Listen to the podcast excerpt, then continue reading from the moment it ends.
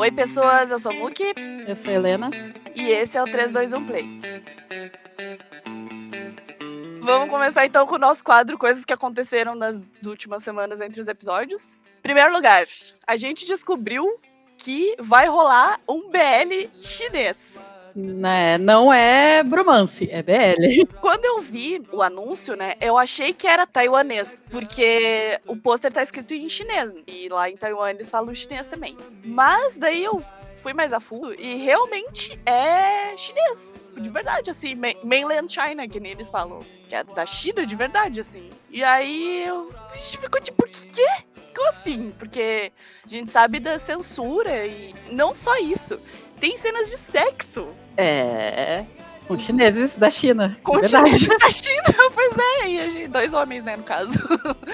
E daí eu descobri, o nome do drama é Capture Lover. Na verdade, ele não vai ao ar pra galera, assim. Ele vai ser uma plataforma paga que não é chinesa, inclusive. Na verdade, ele era para ele ter ido pro ar em 2019, mas por causa de todo esse rolê de censura e coisa e tal, eles acabaram tendo que dar um jeito, assim, né? Quase beirando acabar não indo pro ar por causa disso, mas aí eles deram um jeito e eles vão nessa plataforma aí que chama Gaga Ulala, sim, da Lady Gaga.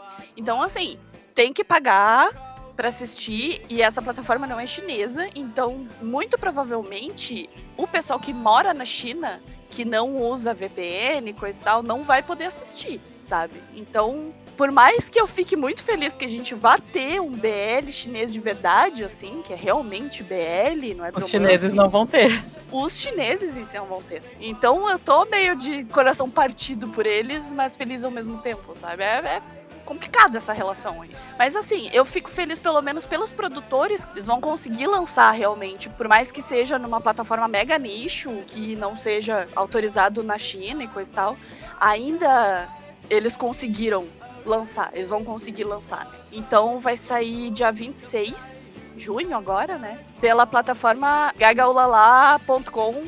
Tá lá, é 5 dólares, se não me engano, para fazer a, a assinatura mensal é uma plataforma só de coisas LGBT, então acho que vale a pena. Tem outros BLs também que tem lá, né? Então é, acho que vale a pena, pelo menos por um mesinho, assim, pra dar uma olhada e dar uma força pra esse pessoal aí, porque eles realmente cortaram dobrado para conseguir botar isso aí no ar, né? Vamos tentar mostrar apoio. Ai, BL novo da GMM é Tom Hong e Chon Leti. Eu não sei direito qual é o nome, porque essa é a tradução do título, mas é o nome dos dois personagens. Saiu um tempo atrás, uh, nos stories não lembro de quem, acho que do Top Tap, eu não lembro. Alguém lançou um, um stories aí, é uma foto, na foto tá o Top Tap, o Guy, essa mulher aqui provavelmente é, é, não lembro agora se ela é autora ou se ela é produtora, eu não lembro, mas enfim. O Pod e o Kaltang.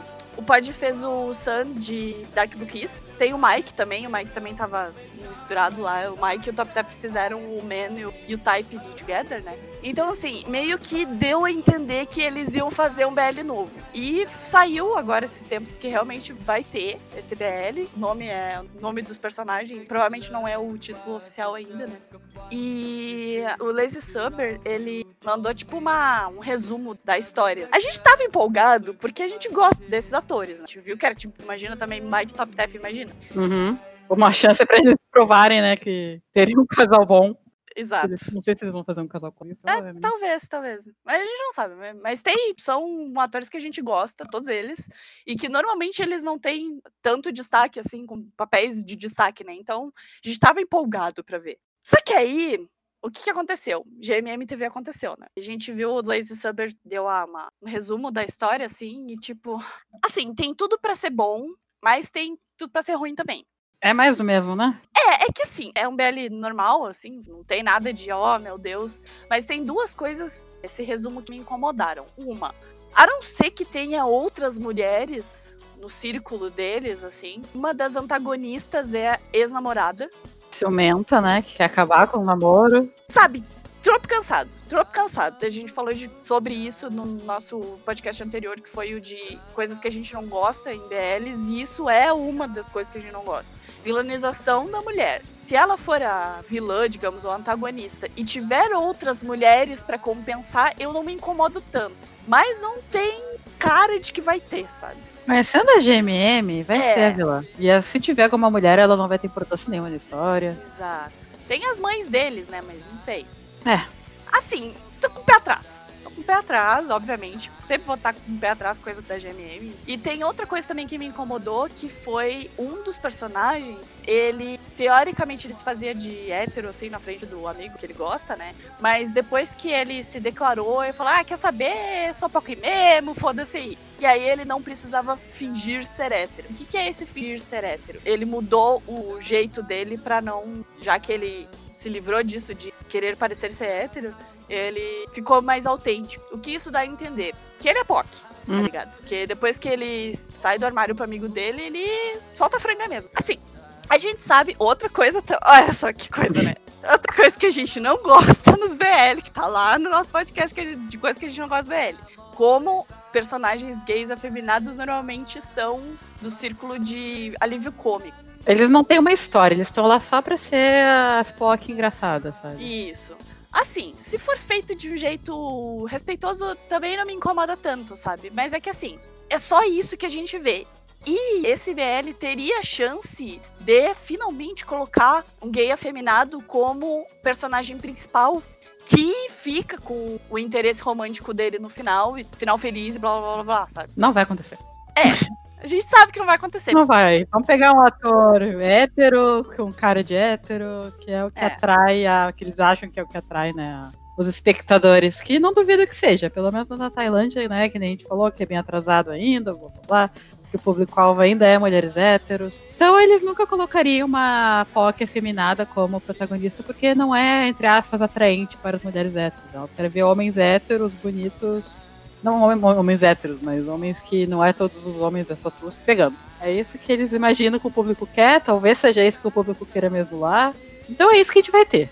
É, a gente vai assistir? Vai. Sim. Assim, Vai assistir. Mas a gente vai assistir com raiva, tá ligado? vamos ver triste, mas vamos ver. Vamos ver triste pra caralho. Com as expectativas lá embaixo, pra dar apoio pros atores, porque eles são fodas, eles merecem estar no papel de destaque, assim. Mas assim, da história em si, não vamos esperar nada. Pode ser que a gente se surpreenda, né? Então eu até prefiro ver esse. É, exatamente. Melhor baixar as expectativas lá embaixo, que qualquer coisa a gente fica feliz. Exato. Qualquer coisa tá bom. Então, assim, a gente vai assistir, vai, vai esperar com um pezinho atrás, porque GMM, a história em si é, é assim. Ah, vamos ver o que o futuro nos guarda. Agora é hora de empolgação, muita empolgação para um caralho, vão se empolgar. Um tempo atrás a UITV tinha meio que anunciado uma parceria, né, com a GMM TV, a TV Thunder e o Estúdio Wabi É, a GMM TV todo mundo sabe qual é, né? Infelizmente existe. Infelizmente está lá, né? A TV Thunder é a que fez Together With Me com o Max Tull, né? E a Wabi Sabi que fez Meet Again, fez uh, Love by Chance e, e etc.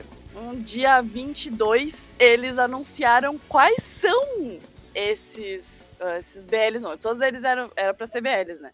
E eles anunciaram quais que vão ser. Vamos falar do- da GMMTV primeiro, porque é o que a gente, na real, a gente não conhece, né? Assim, da GMMTV chama My Gear and Your Gown. Teoricamente, a gente viu que era pra ser a quarta história de End of Love, né? É. Acabou não sendo, não sei como é que eles vão fazer, mas enfim. Quem vai dirigir é o Neil. O Neil dirigiu vários BLs, aclamação mundial, assim. Então, foi mais ou menos que nem o negócio de Still Together, assim. Me deu um hypezinho um pouquinho mais, mais forte aí, saber que ele vai ser o diretor, né? Ai, pra mim não me deu hype nenhum essa série. Eu vou assistir porque eu assisto todas, mas assim, sem hype. É, eu não tô esperando muito, mas, né?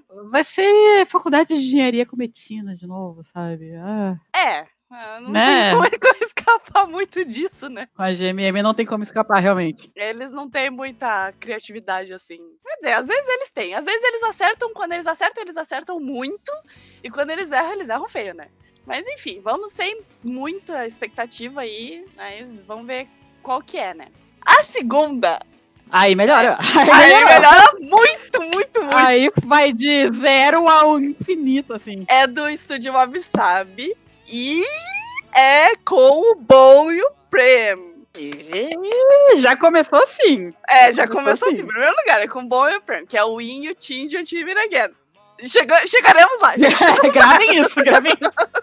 O nome, na verdade, ficou como Between Us, o título, né, do BL deles. Eles são personagens principais. E quando a gente viu que era eles e tá escrito Between Us, a gente. Ah, puta merda, legal, um BL com eles como protagonistas e tal. A Lazy que é a autora de Until Meet Again, ela confirmou que Between Us é o Hemp Rope, que é a novel de Win et Então a gente vai ter essa merda de verdade.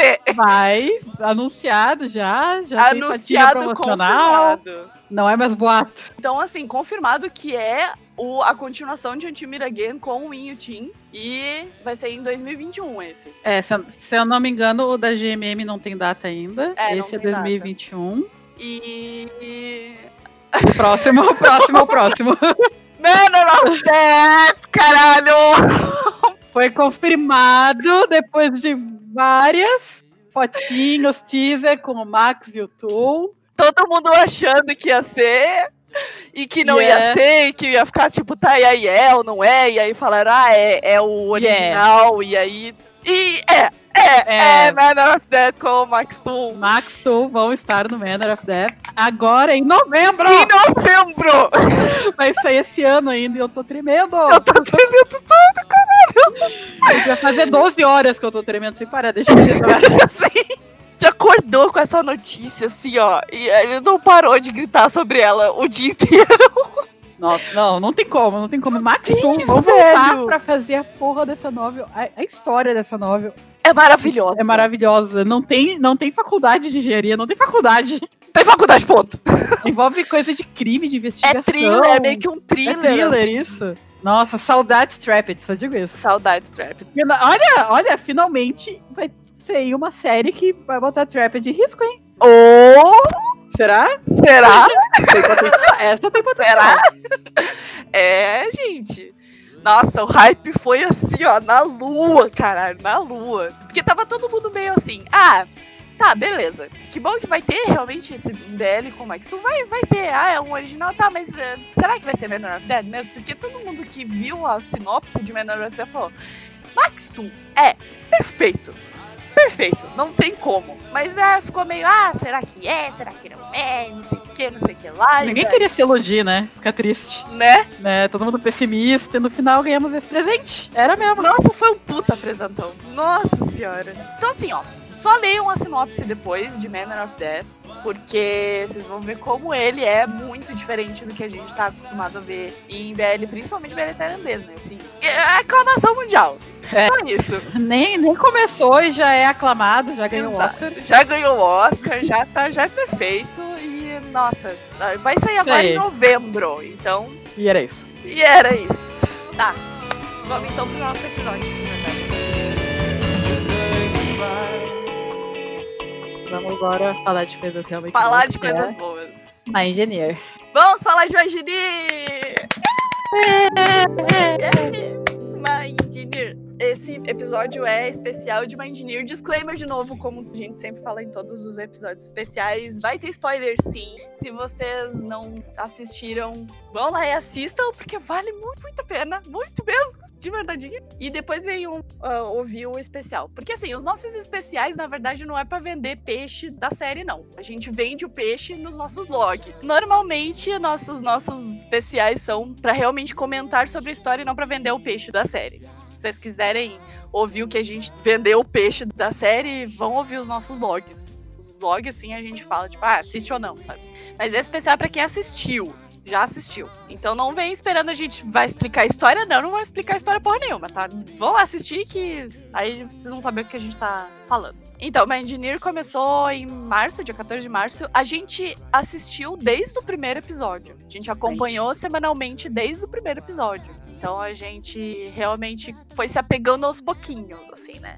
A gente chegou a falar sobre My Engineer logo que a gente tinha começado a assistir, acho que nosso segundo log, né? faz tempo já. Eu lembro que a gente falou assim que a gente, tinha começado a introduzir no, no log coisas que a gente estava acompanhando também, né, semanalmente. E My Engineer foi uma delas. Eu lembro que a gente falou que, tipo, a gente assistiu um só e assim, caótico.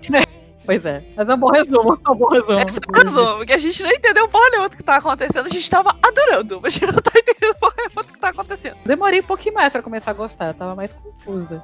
É, eu gostei, na verdade, que eu tinha gostado dos personagens já, mas assim, é, eu não, não tinha como dizer assim, ah, estou gostando de Mindnir pelo primeiro episódio, porque eu, a única coisa que eu conseguia pensar era um grande ponto de interrogação. assim. É, pois é.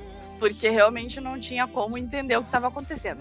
A gente tá reassistindo agora e faz muito mais sentido sabendo quem é os personagens, sabendo a personalidade deles e coisa e tal, coisas que acontecem depois assim, é bem mais fácil de entender, então faz muito mais sentido sabendo já da história. Então assim, Rewatch Value é grande, né? Tem coisas que dá que eles deixam no ar assim, que vai fechar lá pro final, então dá pra entender melhor reassistindo. Mas enfim, sobre o que, que é Mindneer.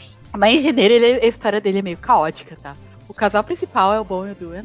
Eles se encontram no dia que o Bon tá fazendo uma sessão de fotografias pra faculdade. E ele encontra o Duan dormindo aleatoriamente no parque. E tem um, lagarto lá perto dele. E ele precisa acordar o Duan, senão o lagarto vai matar ele, aparentemente. Um lagarto de 5 centímetros. né? E aí rola que o Dewey se assusta, dá um socão no Bom, o Bom fica com ele sangrando, ele acaba indo pro hospital, e história vai, história vem. Acaba que é um acordo entre os dois de que o Dwayne tem que levar uma rosa, uma flor, todos os dias pro Bom. E isso vai fazendo com que eles se aproximem. Na verdade, é super rápida essa aproximação, porque no segundo episódio, no primeiro episódio já, mas no segundo, o Bom já tá completamente apaixonado pelo Dwayne. Completamente canalizado, assim. É rapidíssima a história dos dois. Então, é a história do relacionamento deles e também a história do relacionamento de outras seis pessoas que são importantes na vida deles, que é os casais, os outros casais que tem é o Futari e o Frong. O Tara é primo do Duen e o Frong é do tipo Ele é o rival do bom. é, ele é rival do bom, só que é a rivalidade mais rápida da história dos Bellies, porque a partir do momento que ele vê que não deu, ele já se retira, sabe? Que nem um Uhum. cavaleiro, fala, perdi essa batalha. Maravilhoso, inclusive. Maravilhoso, assim, isso é raríssimo de ver. Uhum. E os dois acabam se aproximando também, o Mac e o Boss, que são dois amigos do Bom, também da faculdade de engenharia, do mesmo grupo que eles andam, que é a esposa barulhenta e o marido silencioso, basicamente. Assim. que é a coisa mais fofa do mundo, porque é friends to lovers, assim, o outro que a gente ama, que um basicamente sempre gostou do outro, mas o outro não sabia. E o casal, O casal! O Zero o casal!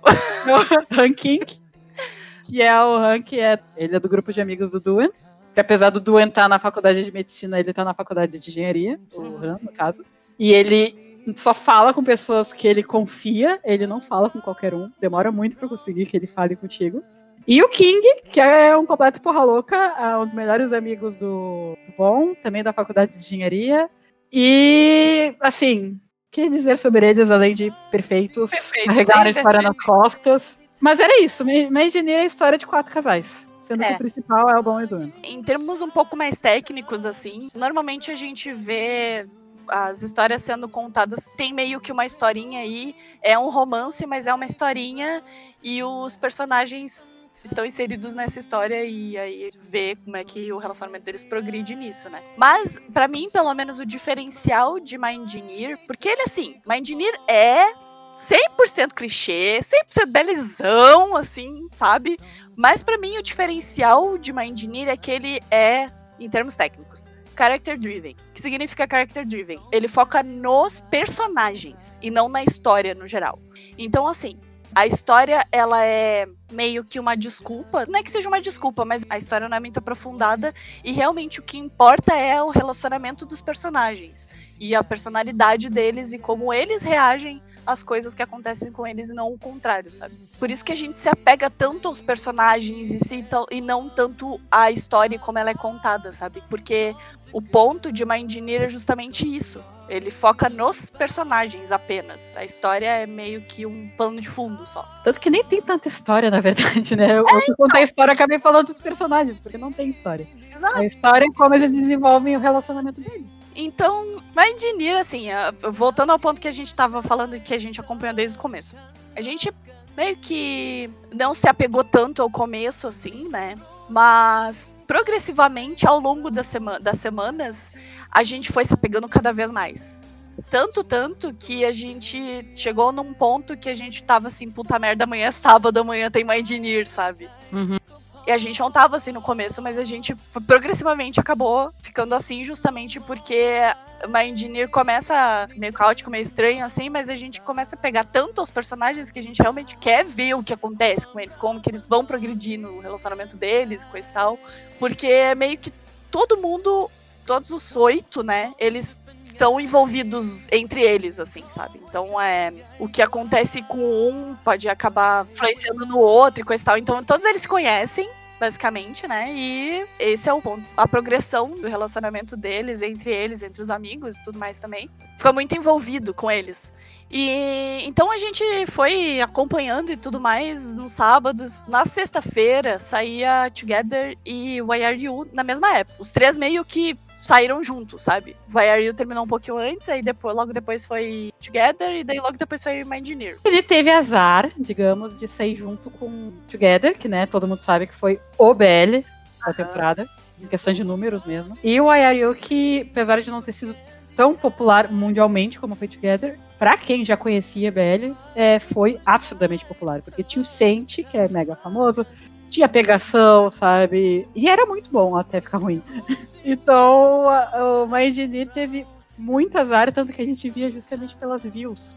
Uhum. A Together é meio injusto falar, mas o You, por exemplo, tinha, sei lá, 200 mil visualizações e a gente ia olhar o My Engineer tinha 20 mil, sabe? As pessoas demoraram para começar a gostar de My Engineer, acho que justamente por ele ser tão diferente. Porque, que nem a gente falou, a história não conta tanto pra uma engenharia. A história é foda-se, sabe? Tu vai gostando de uma engenharia conforme tu vai se afeiçoando aos personagens. E isso é uma coisa que demora. Não é uma coisa que, ah, viu um episódio, meu Deus, amo todo mundo, velho que da minha... foi com Together, né? É, que nem com Together, que deu 15 minutos a gente já tava... Puta se descabelando já. É. é. uma coisa que demorou um pouco mais pra gente gostar. Mas assim, depois que tu gosta, hum, uhum. né? É muito bom, porque já pega, tu torce por eles, quer ver eles juntos, sabe? Tu fica ansioso esperando agora como é que eles vão ficar juntos, sabe? Eu não uhum. consigo ver ainda como eles vão ficar juntos. Daí tu vai vendo a história deles se construindo, dos casais, porque é uma coisa assim que mais engenharia dá uma aula para todos esses BLs que tem casais secundários. Uhum. É sobre como tratar os casais secundários. Why are you? Sabe? Foi a mesma ideia. Why are you? A intenção era ter dois casais principais, era para ser o Saifazon, era para ser o casal principal, né? Como claramente vimos que não deu certo. É. Fighter Tutor e todos os outros que nem existiram era para ser casais secundários. Claramente vimos que, né, o, foi Fighter Tutor e o resto, até metade mais ou menos, Saifazon e Fighter Tutor foi parecido o tempo de tela.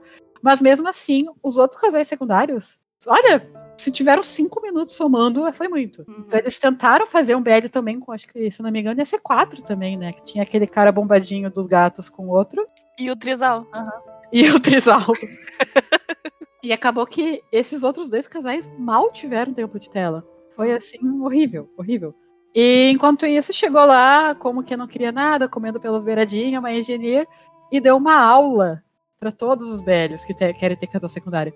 Porque eles conseguiram contar a história do casal principal. Teoricamente, que é o que dá nome da série, seria o bom e o do Ana. Conseguiram contar a história deles perfeitamente, não foi corrida, sabe? Foi assim, super natural o desenvolvimento, mesmo sendo assim no terceiro, quarto episódio, eles já estão praticamente namorando, assim. Mesmo assim, foi uma coisa natural. Não foi corrida, ah, não, bora tocar isso aqui rápido, porque não tem monte de casal. Não, foi bem natural. E ainda assim consegui fazer a história dos outros três casais no ritmo super bom, sabe? Tu te importa com todo mundo, alguns mais, outros menos, mas assim, é questão de gosto pessoal, não é questão de ah, a série mal deu tempo para esse casal, então não tem como eu gostar. Não, não, é. a série deu um tempo perfeito para todos os casais. Sim. Então, tu consegue gostar de todos os casais, tu consegue entender o relacionamento deles, nada é corrido, tudo tem uma justificativa. Não é do tipo, oi, te conheci agora e já estou apaixonado. Não. Então, assim, parabéns, aplaudindo de pé. Porque mais engenheiro conseguiu. E espero que mais BLs aprendam, sabe? Se quer fazer um BL com mais de um casal, trata bem todos os casais, por favor, sabe? Sim. Ou só faz com um, não tem problema. Não sei que mania é essa de ter que ter casal secundário sempre. Faz um e faz bem feito, ou faz que nem uma engineer. Só digo isso. É. My Engineer já confirmou que vai ter segunda temporada, tá? Não sabemos quando, não sabemos se vai ser ano que vem, como é que vai ser, porque tem esse rolê ainda do Coronga lá, então, assim, não sabemos quando que vai sair. A lógica é que seja no que vem, porque acabou de acabar, né? Sim, sim, mas sim, se tudo der certo, teoricamente é pra sair ano que vem. Ainda tem o lance do Coronga e tudo mais, então, é, se tudo der certo, em breve talvez a gente tenha notícias aí de que vai começar o, as filmagens. Mas assim, confirmadíssima e vai acontecer. Uma coisa que deu muita sorte pro pessoal do My Engineer. Eles finalizaram a gravação da série em dezembro do ano passado. Então eles fugiram 100% do Coronga. Então, eles tiveram tempo de sobra, sabe? Pra arrumar, uhum. pra deixar perfeitinho. Não foi que nem o Warayo de novo, né? Mas é, eles se seguir a mesma tendência que eles seguiram, provavelmente se for para passar ano que vem, eles já vão gravar logo a segunda temporada para já ficar tudo pronto também. Sim. Então tá, vamos agora começar a falar individualmente dos casais de Engineer, que é o que é história, né? É o que uhum. tem pra gente falar, nossa opinião sobre cada um dos casais. Porque todos eles têm uma dinâmica bem única, assim, né? Eles são bem diferentes uns dos outros. Vou começar pelo principal, Bom e Duan. O que falar deles além de. Uh, na minha Irritante. É. Assim, tá? Eu vou falar a minha opinião sincera. Eu gostava muito deles. A gente começou a ver a série, eu adorei eles. Nossa, eu achei a dinâmica deles maravilhosa. Quando o Bon pediu do em namoro, eu amei aquela cena. Uhum, é muito fofo. Eu, eu amei tudo deles. Só que o problema é que chegou mais pro final da série, eles não tinham mais o que fazer, eu acho, com os dois, e começaram a enfiar. Assim, parecia um relacionamento entre duas crianças que não sabiam nem conversar direito. É normal em BL as pessoas não conversarem, isso aí é plot de BL sempre, sabe? Se os casais conversassem em BL, eu acho que as séries teriam, sei lá, três episódios. Mas assim, eles superaram a minha paciência, sabe? Foi além do limite da minha paciência de falta de comunicação. Porque, primeiramente, o bom para mim é extremamente infantil. Ele o tempo todo arranjava brigas desnecessárias quando o Owen, sabe? Fazia ciúminho desnecessário, fazia coisinha para deixar ele brabo, para chamar atenção. E chegou no ponto, assim, que no início era bonitinho, engraçadinho e tal.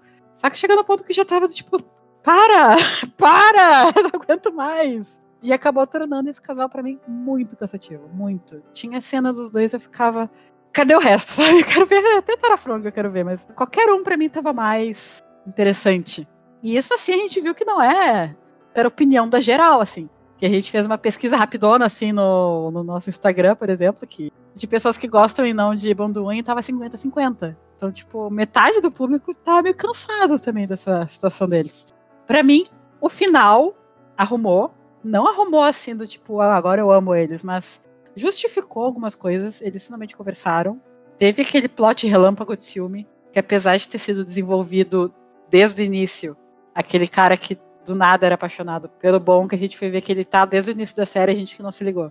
Apesar dele estar tá lá, é uma coisa que foi usada por cinco minutos no penúltimo episódio para ter plot de ciúme, sabe? Pra ter um drama deles terminarem. Isso para mim também foi desnecessário. Funcionou para eles conversarem, que bom, mas eu achei bem chatinho. Eu achei uma coisa meio. Não tão, tão ruim quanto, mas uma coisa meio Bunny Together, sabe? No final eu gostei que eles conversaram, finalmente rolou o um beijo entre eles, mas eu já tava num ponto que eu tava tão cansada que. Foda-se, sabe? Foi bonitinha a cena, tudo, gostei, mas. Próximo. E isso é ruim, porque eu gostava muito deles. Eu acho que a série, justamente por ela querer dar o tempo de tela muito igual entre os casais, isso talvez tenha prejudicado um pouco eles, porque eles se resolveram muito rápido. Então acabou que eles ficaram muito tempo nessa parte de tretinha entre eles, de ah, me dá um beijo, não vou te dar, sabe? Do bom sendo filho da puta com Duen pra chamar atenção, sabe? Esse foi muitos episódios e foi só isso, não tinha outra história pra eles. Era a única história que eles tinham, era eles discutindo um com o outro. Então, para mim, acabou sendo uma coisa meio. É. Eu, infelizmente, passo muito pano pro Bondo. É, tá, cada um tem seu pano mesmo. Pode passar, é. Pode passar, não tem problema. Pano é teu, passa onde quiser. no meu caso, assim, com certeza eu entendo quem deixou de gostar ou que realmente se irritou e acabou deixando de lado, assim, o lance com o Bonduen, porque realmente o jeito que foi contado o relacionamento deles foi cansativo mesmo, foi chato, foi irritante, foi para mim também. Não vou dizer que não, foi, foi sim. Mas normalmente eu tenho um grande problema, ou não, né? Às vezes pode ser uma virtude também, depende de quem observa. Eu faço análises mais aprofundadas, entre aspas. Baseado 100% na minha opinião, mas enfim, né? O lance de Bonduen é assim já digo desde o começo, sim, me irritou, sim, eu já tinha me cansado deles também, mas para mim, pelo menos analisando um pouco mais friamente, eu não acho que tenha sido mal escrito ou que tenha sido não proposital esse tipo de apresentação do relacionamento que a história teve, principalmente porque a mesma pessoa que escreveu Bonduen escreveu Ranking. E Ranking é tipo o casal que sabe se comunicar, tá ligado? Então, assim, Bonduen foi chato, foi irritante, mas tem certas coisas que eu acho que foram propositais no relacionamento deles. Claro, tem o negócio de, de ter que contar a história deles e acabar se estendendo, talvez, demais. Como a gente não leu a não vamos ler também, foda-se. Como foi distribuído na história, acabou cansando, sabe? Mas se tu condensar tudo, faz um pouco de sentido. Principalmente porque, teoricamente, o que aconteceu do começo até o final, o tempo da série toda é curto, mas a gente viu 14 episódios, né? Então, para nós estendeu demais. Mas se tu for pensar pelo tempo do, da história, faz sentido. Os problemas apresentados foram todos basicamente vindos do bom. Ele é realmente um cara muito infantil, ele não sabe expressar os sentimentos dele sem ser de modo infantil, assim. Ele conseguiu a atenção do Duen, meio que forçando ele a fazer um negócio que foi entregar as rosas, né? para ele todo dia. E ele acabou baseando todo o relacionamento deles nisso. É o que me parece, pelo menos, sabe? Então, ao invés de, tipo, conversar e tudo mais, o que, que, que passava na cabeça dele? Se eu parar de encher o saco do Duen, meio que forçar ele fazer fazer coisas por mim, ele vai perder o interesse em mim e eu vou perder ele. Tanto que no final foi justamente o que aconteceu. A resolução deles foi justamente essa. O que aconteceu? O, bom, ele teve a mesma, a mesma atitude que ele tinha, não foi desde o começo no relacionamento deles. E o que aconteceu? Ele acabou perdendo o Duen, porque eles terminam no final. O Duen termina com ele no final. E ele fala justamente isso: tu não fala comigo, a gente precisa conversar, a gente precisa confiar um no outro. Então, eu acho que o relacionamento deles foi construído de modo justamente a gente meio que sentir mais ou menos também o que o Duen sentia para chegar no pico, lá no, no clímax da história, chega assim, chega, bom, chega, caralho. Ter essa, essa, esse sentimento, tipo, meu Deus, esse cara não vai mudar, ele não vai conversar, não vai. Meu, não adianta, sabe? Por isso que eu gostei muito do final, de como eles resolveram isso, porque o que aconteceu? O Dwayne explodiu com ele, falou: a gente não conversa, a gente não se confia um no outro, eu não quero uma pessoa dessa ao meu lado.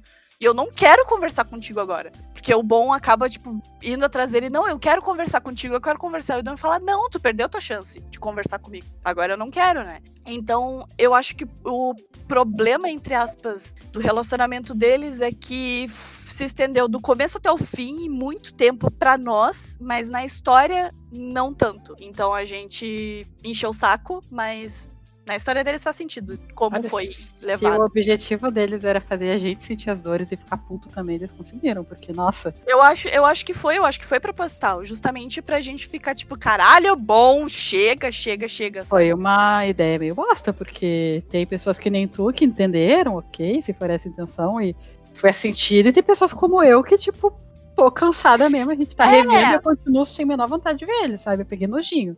É, então, pois é. Eu acho que o problema foi justamente o tempo que a gente ficou esperando uma resolução deles, sabe? É, foi muito, foi muito, muito estendido. Foi muita, muito tempo estendido. Muita foi muito repetitivo, né? isso. Foi muito repetitivo, mas eu acho que é justamente o ponto do negócio. Não, não digo que tenha sido o melhor jeito de contar a história deles. Eu gostei, justamente por causa da resolução porque, como eu falei, eu tinha eh, me, me irritado com eles também, eu já, já tinha cansado deles, eu também já tava tipo, ai, chega, eu não aguento mais. Mas é a resolução deles foi o que me fez ver que aquilo meio que foi proposital de se estender desse jeito, de insistir tanto no problema, porque o problema final foi realmente esse, sabe? Foi esse negócio, tipo, bom, para! Para! Sabe? De ficar, tipo, caralho, chega! E de explodir, mas claro, isso foi pro final, foi literalmente nos dois últimos episódios de 14, sabe? Então, é. cansou no meio do caminho, cansou. Cansou e não é todo mundo que ficou satisfeito com o final deles, talvez. Eu fiquei também, mas na época eu fiquei que eu perdoei, sabe, toda essa enrolação. Isso, é, é então, é por isso que para mim o final deles foi muito coerente com como a história deles foi contada. E foi muito fofinho também, foi bem bonitinho o jeito que eles resolveram o negócio. Não tiro a razão de quem parou de gostar deles. Eu acho eles uns anjos ainda, gosto muito deles. Eu quero ver eles na segunda temporada como que vai acontecer agora que eles realmente pararam um pouco para conversar. Vamos ver se eles vão manter isso, né? Esperamos. Não, não valeu a pena, né? Todo esse sacrifício. Exato, exatamente. Então. É o que vai mostrar se Vamos era ver. não, né? Se eles mudarem pra segunda temporada. Então, assim, eu acho que comparativamente com os outros casais, principalmente Rankin, que eles. Eu sei que a autora ela sabe como fazer um casal bem saudável que se comunica bem, assim. Eu imagino que se ela resolver realmente pensar assim, putz, esse é um BL, a gente precisa fazer coisas de BL, ponto, e acabar cagando com o que já tá cagado, sabe? Com Bonduem, então eu tenho expectativas boas pra segunda temporada em relação a Bonduem, assim. Agora que eles se resolveram e tudo mais. Vamos ver como é que vai ser, né? Mas assim, essa, é, essa é a minha opinião em, em Bonduem. Me irritou, me irritou. Mas eu ainda gosto deles, eu não eu, eu parei de gostar no meio, mas depois eu voltei a gostar. Com o final, com a resolução deles, eu voltei a gostar. Bastante. Né? É, eu queria então, ter voltado a gostar, infelizmente. É, eu também queria que tu, quisesse, que tu tivesse é. voltado a gostar. Ah, quem sabe na segunda temporada, que daí, né, o foco não vai ser neles e. É, Vamos ver. Se eles realmente voltarem pra segunda temporada completamente mudados um com o outro, conversando, casal saudável, sei lá. Eu, espero que pra segunda temporada eles continuem conversando e eu consiga falar, não, tá, agora eu gosto deles. Mas por enquanto, enquanto a gente assiste pela segunda vez, eu já estou braba com eles e nem começou a ainda, sabe? Então é rancinho. É, é assim, como eu meio que arrumou para mim, eu tenho uma expectativa boa com eles na segunda temporada, então para mim, eu posso cair de mais alto se eles me desapontarem, né? Isso aqui é perigoso, foda. perigoso. É perigoso. Mas né, a vida é o quê, se não uma sucessão de riscos, né? É, exato. que bonito. Bonito, né? Ah, tem uma coisa muito importante em relação a Bonduen que a gente ficou tipo, nossa, LOL! Porque isso não é tratado em BLs. Ponto, assim. Que é, por causa do Duen encontrando o Bom todo dia para dar a tal da rosa para ele, começaram a chipar eles, obviamente, porque sempre tem chipador, né? E começaram a escrever fanfics com eles. É, que eles ficaram conhecidos meio que na faculdade inteira. Todo mundo já sabe que eles namoram. É, e daí eles estavam meio que lendo essas fics, assim, no grupo de amigos deles, assim, o Duen no grupo de amigos dele e o Bon no grupo de amigos dele também. Separadamente, assim. Eles falaram que na FIC o Duen é o ativo. E daí o Bon fica. Mas como assim? Não faz sentido isso, porque o, Duen é fofinho, ele é sabe cozinhar e não sei o que mais. Então ele que tem que ser o passivo, não ativo, sabe? Eu, e o Duen meio que fala a mesma coisa, assim, não, mas é. Tinha que ser o ativo e não sei o que, não sei o que. Enquanto a, a Tim, que é a amiga dele, né? Fala que não, tu é total bottom. Completamente passiva, passivona. Ela fala ele. 100% passiva. Eu achei muito incrível isso, porque eles realmente tem um debate em relação a isso, sabe? Esse debate sobre estereótipos de ativo e passivo e, e coisa e tal. E tem uma cena maravilhosa com o Mac, que é outro do, dos casais, né? Que assim, eles estão debatendo sobre isso da, no bar, assim, freneticamente, e daí o Mac, que é né, o mais sábio de todos ali, ele fala assim: então, tem esses carinha ali que eles estavam no bar, né? E aí ele aponta pros carinha. Tá vendo aqueles carinha ali? Estão juntinhos ali, aquele casal ali? casal de homens, né? Tinha um que era POC pra caralho e o outro era machão, assim, bobado. E aí fala assim: ah, se tu vai olhar pra eles ali, primeira vez tu vai achar que o mais delicado ali é, é o passivo, mas não, ele é o ativo da relação. E aí fica tipo, eita. E aí o Mac dá uma aula sobre estereótipos, sabe? Falando, não importa o que, que tu é, ou como que tu age e tudo mais, o que importa é o que vocês sentem confortáveis em fazer. Vocês acham melhor para vocês, independente de estereótipos e coisa e tal. Ele dá uma puta aula. E aí o bom, tanto bom quanto o Dwayne meio que tem a mesma, mais ou menos a mesma conversa com os amigos dele, né? E por causa disso, os dois acabam chegando nessa conclusão assim: ah, meio que não importa, então, o que, que a gente vai ser ou não. O que importa é que a gente se gosta e a gente vai ficar junto, sabe? Gay pra caralho. É. Sim. Mas eu achei muito foda isso, justamente porque não tem esse tipo de debate sobre estereótipo, sabe? Porque o Dwayne é realmente, ele é o o que da relação, assim, se for parar pra pensar. Ele gosta de cozinhar, ele cuida de criança muito bem, ele é mais delicado, ele é fofinho, sabe? Mas ele é faca na bota também, mas enfim. Ele tem um estereótipo mais de Uki, de passivo, assim, enquanto bom, ele é mais assertivo, ele é mais agressivo, ele é mais alto também, esse tipo de coisa assim. Então, se tu for olhar para ele, você vai dizer, ah, o bom é o ativo e o do é o passivo, ponto. Por causa dos estereótipos. Então, eu acho muito legal que eles abordaram isso justamente para quebrar essa visão que tem tudo que é BL, sabe? E eles realmente levantaram essa questão não só de tipo de porque a gente fala muito que a gente gosta de casal flex, né? Não é em relação a ser flex, mas justamente em relação a apontar esses estereótipos em um, relacionamento gay, sabe? Sendo que não é importante, sendo que não não é isso que define o papel deles na relação. Então, é, eu achei muito legal justamente que não só eles debateram sobre isso, como a conclusão que eles chegaram é assim: não importa o que, pelo menos a gente tá junto, sabe? Eu achei isso muito foda. Tá, próximo casal. Próximo casal, então vamos de Tara, Tara Frong. Frong. Casal paracetamol. Uh, o que falaram de Tara Frong? Não muito, na verdade. Não muito, pois é. Eles são um casal muito fofinho. Eles surpreenderam pra caralho, na verdade, assim, pra mim. É, eu não esperava que fosse um casal tão bobo assim, sabe? É. Porque, assim, é um casal formado de restos, digamos. Porque, que nem a gente falou antes, teve todo o rolê com o Frong. Ele conhece o Dwayne na mesma época que o Bon conhece ele também. Só que a diferença é que não deu certo entre eles. Ele tenta chamar o Dwayne pra comer junto, dar em cima dele, sabe? Dar indireta. Só que o problema é que o Dwayne é uma porta, né? Então tem que ser muito mais claro. Sim. E ele vê que, tipo, ele claramente não foi o escolhido.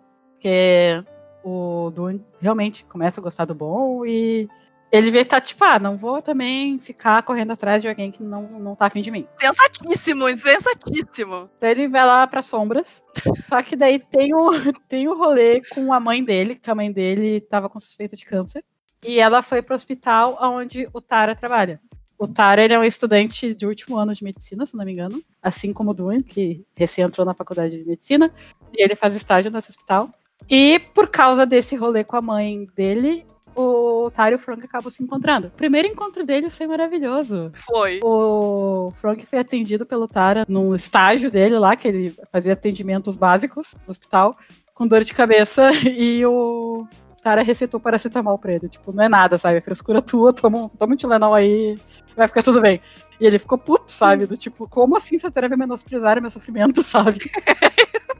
E aí ele vai perguntar pro outro médico, o médico fala exatamente a mesma coisa. Tipo, ah, toma, toma paracetamol. Daí por isso que eles ficaram conhecidos como casal paracetamol. Então logo depois da parte da receita do paracetamol, eles se encontram de novo depois de uma festa, onde estava todo o elenco da novela. E o Frank tá putaço, saiu putaço da festa e bate a cabeça numa placa. Eu amo aquela cena. É. E o Tara vê isso e meio que vai cuidar dele, sabe? Leva Eu achei engraçado, só, só um parênteses em relação a essa cena, porque assim, o Frog, ele é um cara todo cool, assim. Ele é. tem um jeitão meio charmosão, assim. Então, ver ele bater com a cabeça nessa merda e eu tô, tipo, desconcertado. Assim, muito maravilhoso. O Tara se aproximou dele e ele, tipo, ah, não quero falar com o bandeirante, sabe? Saiu todo putaço. Daí na hora que ele virou a cabeça, ele, tipo, bateu no- na placa, sabe? ele tá putaço com o Tara por causa do episódio do paracetamol. Tipo, eles se encontram antes de entrar nessa festa. Ele, tipo, não quer conversa com o e o Tara ficando, tipo, oi aí, tudo bem? Tá melhor da cabeça, sabe? Aí depois, quando ele sai da festa, ele vê o Tara de novo, fica putaço, não quero conversar contigo, vira as costas, dá de cabeça na placa, e os dois vão pra praça que tem lá perto. E o Tara meio que toma conta dele, sabe? Bota um gelo na cabeça, sabe? E meio que nessa cena, o Frong começa a olhar pro Tara de uma forma diferente. É muito Tipo, bonitinha essa cena. É, Muito bonitinha. não devo mais curtir, sabe? Uhum. E aí, logo depois disso, acontece o rolê com a mãe dele, que tá com suspeita de câncer e é internada no hospital onde o Tara tá trabalhando. E eles acabam se encontrando de novo. Porque ele é muito legal com a mãe do, do Frong, o Tara é muito legal com a mãe do Frong, sempre leva, tipo, leva flores pra ela, tá sempre confortando ela. Uhum. E isso faz com que o Frong meio que abaixe as defesas dele perto do Tara, sabe? Porque ele tava meio que gostando, assim, talvez, mas ele tava com mil muros em volta, talvez pelo que aconteceu com o Duen, ele meio que ficou, sabe, na defensiva. Sim. Mas isso, vendo, vendo o jeito que ele tratava a mãe dele, ele ficou tava abaixando as defesas. E depois os dois foram se aproximando, foram ficando amigos. Os dois vão juntos pro acampamento do final da série, onde tudo acontece. Literalmente tudo acontece. Sim. E rola aquela cena maldita, assim. Primeiro rola a cena maravilhosa do colar, que o. Por algum motivo, que a gente não entendeu devido ao que acontece depois, o Tara tá tirando fotos do acampamento e ele vê o Frank sem camisa e tira a foto dele. Sem camisa. É, sem camisa. Aí depois tem o rolê do Frank que perde o colar, que é o colar que o pai dele deu antes de morrer, sabe? Então ele fica desesperado procurando, e o Tara vira à noite procurando esse colar pra ele. O que também não faz sentido, porque logo depois rola o Tara falando pro Frank que, tipo, ah, é meu irmão, sabe? É, que ele foi. Porque o Frog, na verdade, fala, ai, não precisava fazer isso, sabe? Mas quando ele entrega o colar de volta. Ai, muito obrigado por ter passado a noite inteira Frank procurando e tal. sabe? 100% já cadelizado. Nossa, sabe? cadelizado total, assim. Já apaixonadíssimo pelo E Tara. daí o Tara fala, ah, não tem problema, isso é porque a gente é irmão, né? Exato. e daí, e daí eu, coitado, meu Deus do céu. Começa a música do Naruto a tocar, né? Porque é segunda vez na mesma série, sabe? Coitado. Daí dá muita pena, porque realmente a história deles começa muito pro final. Eu fui olhar aqui, é no episódio 7 o primeiro encontro deles. Então a- começa a rolar alguma coisa entre eles e já tá lá pro final da série. Então todos os personagens já estavam bem desenvolvidos, já tinha. Os casais já estavam tipo, em andamento e eles mal tinham começado a se encontrar. Eles foram começar a interagir mais lá pro finalzinho. Sim. Então, mas mesmo assim, deu pra te apegar a eles, talvez não tanto quanto os outros, mas é mais por questão de tempo, né? Esse aí é vai contra o que eu falei antes, né? Mas como vai ter segunda temporada, ah, eu acho que eles vão ser mais explorados na segunda temporada, no caso, né? Porque Sim. eles não foram quase nada explorados nessa. Mas mesmo assim, deu pra entender, não foi do nada que o Frong virou assim, tipo, ah, eu gosto do Tara. Não. Deu pra te ver a história do Frong de conhecer o Duen, gostar do Duen, perceber que não ia rolar e deixar de gostar dele, e seguir a vida dele, encontrar o Tara, e se apaixonar pelo Tara, Uhum. e ser pisonado. Deu pra te ver toda a caminhada dele, deu pra te ficar puto no final com o Tara, porque, tipo, né, meu Deus, por que que tu Sim. tirou foto dele sem camisa e virou a noite procurando colar, sabe? Tudo bem, Pra pisonar ele. Total. é, pra pisonar, tudo bem, tipo, ah, é possível fazer isso por um amigo, não tirar foto sem camisa. a parte do colar é compreensível, a parte da camisa é uma dúvida. É. Mas tu fica meio assim. Porra, por quê? É, tadinho. Ele, merecia melhor, ele merecia Ele ser merecia. feliz, tá ligado? É um casal que eu não vou dizer que eu gosto, porque a gente não teve tanta coisa deles, mas assim. Eu tô torcendo muito pra que seja muito bom o relacionamento deles, porque, Sim. porra, o Frog merece. Sim. O lance com Né? Tara Frong, eu acho, eu imagino pelo menos que seja mais assim. É que a gente conhece o Tara, ele é estudante de medicina e coisa e tal, e aí tu espera o negócio da personalidade dele e ele é completamente diferente. assim. O Tara é, sério, ele é um bizarrinho, ele é Ele muito tá muito bizarrinho. estranho. Ele é muito bizarrinho. E eu acho isso muito interessante, porque assim, quando tu espera estereótipos, assim, dos personagens e, e é simplesmente não, não é isso, meu amigo. Porque o relacionamento deles é. Ele começa de uma maneira mais madura, assim, mais séria, na verdade, não vamos dizer mais madura, mas mais séria, assim, porque tem o rolê da mãe, do Frong, coisa e tal, né? Então, talvez tenha essa coisa de morte iminente na família e coisa e tal. E, inclusive, no final, no último episódio, no penúltimo, penúltimo último episódio, eles têm uma conversa muito, muito profunda em relação à perda familiar, sabe? Eu achei aquela cena muito foda. Que os dois perderam o pai. E eles falam sobre isso, falam sobre o luto, porque tem o um negócio do colar, né, do Frong, e o Tara fala, não, eu entendo por que, que é tão importante esse colar pra ti, daí eles têm uma conversa super legal em relação a luto, passar por luto uh, na família e coisa e tal. Então, o relacionamento deles parece um pouquinho mais sério. Só que aí tu vê o Tara, ele é completamente bizarro, sabe? Porque ele é, o jeito dele era muito estranhinho mesmo, sabe? Ele e tem um lagarto de estimação que é, dele. Ele leva para todos os lugares, sabe? Tipo, Sim. cachorrinho dele, sabe? Ele é completamente diferente do que tu esperava, assim. Mas é mesmo assim, ele ainda é uma pessoa muito madura, sabe? Porque ele é um pouco mais velho e tal. Mas ele ainda é uma pessoa mais madura e ele combina muito com o Frank. Eu acho que ele combina muito com o Frank. Só que assim, no final das contas, desde o começo, desde o primeiro. Da primeira vez que eles se encontram, tu acha que o Tara tá interessado no Frog. Tu realmente convencido 100%. Não, isso é hum, é mútuo, não, não tem essa tipo, ah, one side, não. É, os dois gostam do outro, beleza. E daí no final, o Frank é friendzonado, sabe? Tipo, é. Ah, pisonado. Ninguém tava não. esperando isso. Ninguém, ninguém tava, tava, esperando isso. Tipo, literalmente. que a gente viu isso, a gente deu um grito, sabe? Tipo, como assim? Como assim? Ficou, ficou o Frank e a gente em choque, todo mundo em choque. É. Eu tenho para mim que o Tara, ele não sacou sacou ainda o sentimento que ele tem pelo Frog. Porque não tem como uma pessoa tirar foto dele sem camisa e dizer, não, é só amizade. Não tem como. Não tem. Zero chance. Uma coisa meio Mac que do tipo, ele também tá interessado, mas acha que o Frog não tá. Pode ser, então, pois é. Então, assim, uma coisa também que eu percebi é que eu acho que o Frog também, ele meio que tava nesse. Talvez tenha sido, inclusive, esses sinais que ele tenha dado pro Tara, sabe? Que ele não tá interessado romanticamente por eles, que eles são próximos porque eles são muito amigos, eles viraram, ficaram muito amigos e tal. E daí o Tara meio que tá, talvez não seja isso, né? Porque a decepção do Frog foi tão forte, tipo, dava pra ver na cara dele, sabe?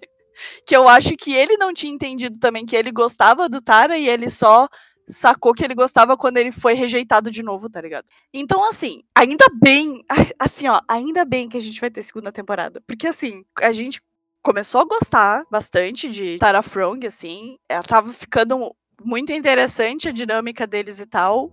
E daí eles deram uma mega facada na gente no último episódio. No último episódio. Decepção. A gente chegou a murchar, assim, sabe?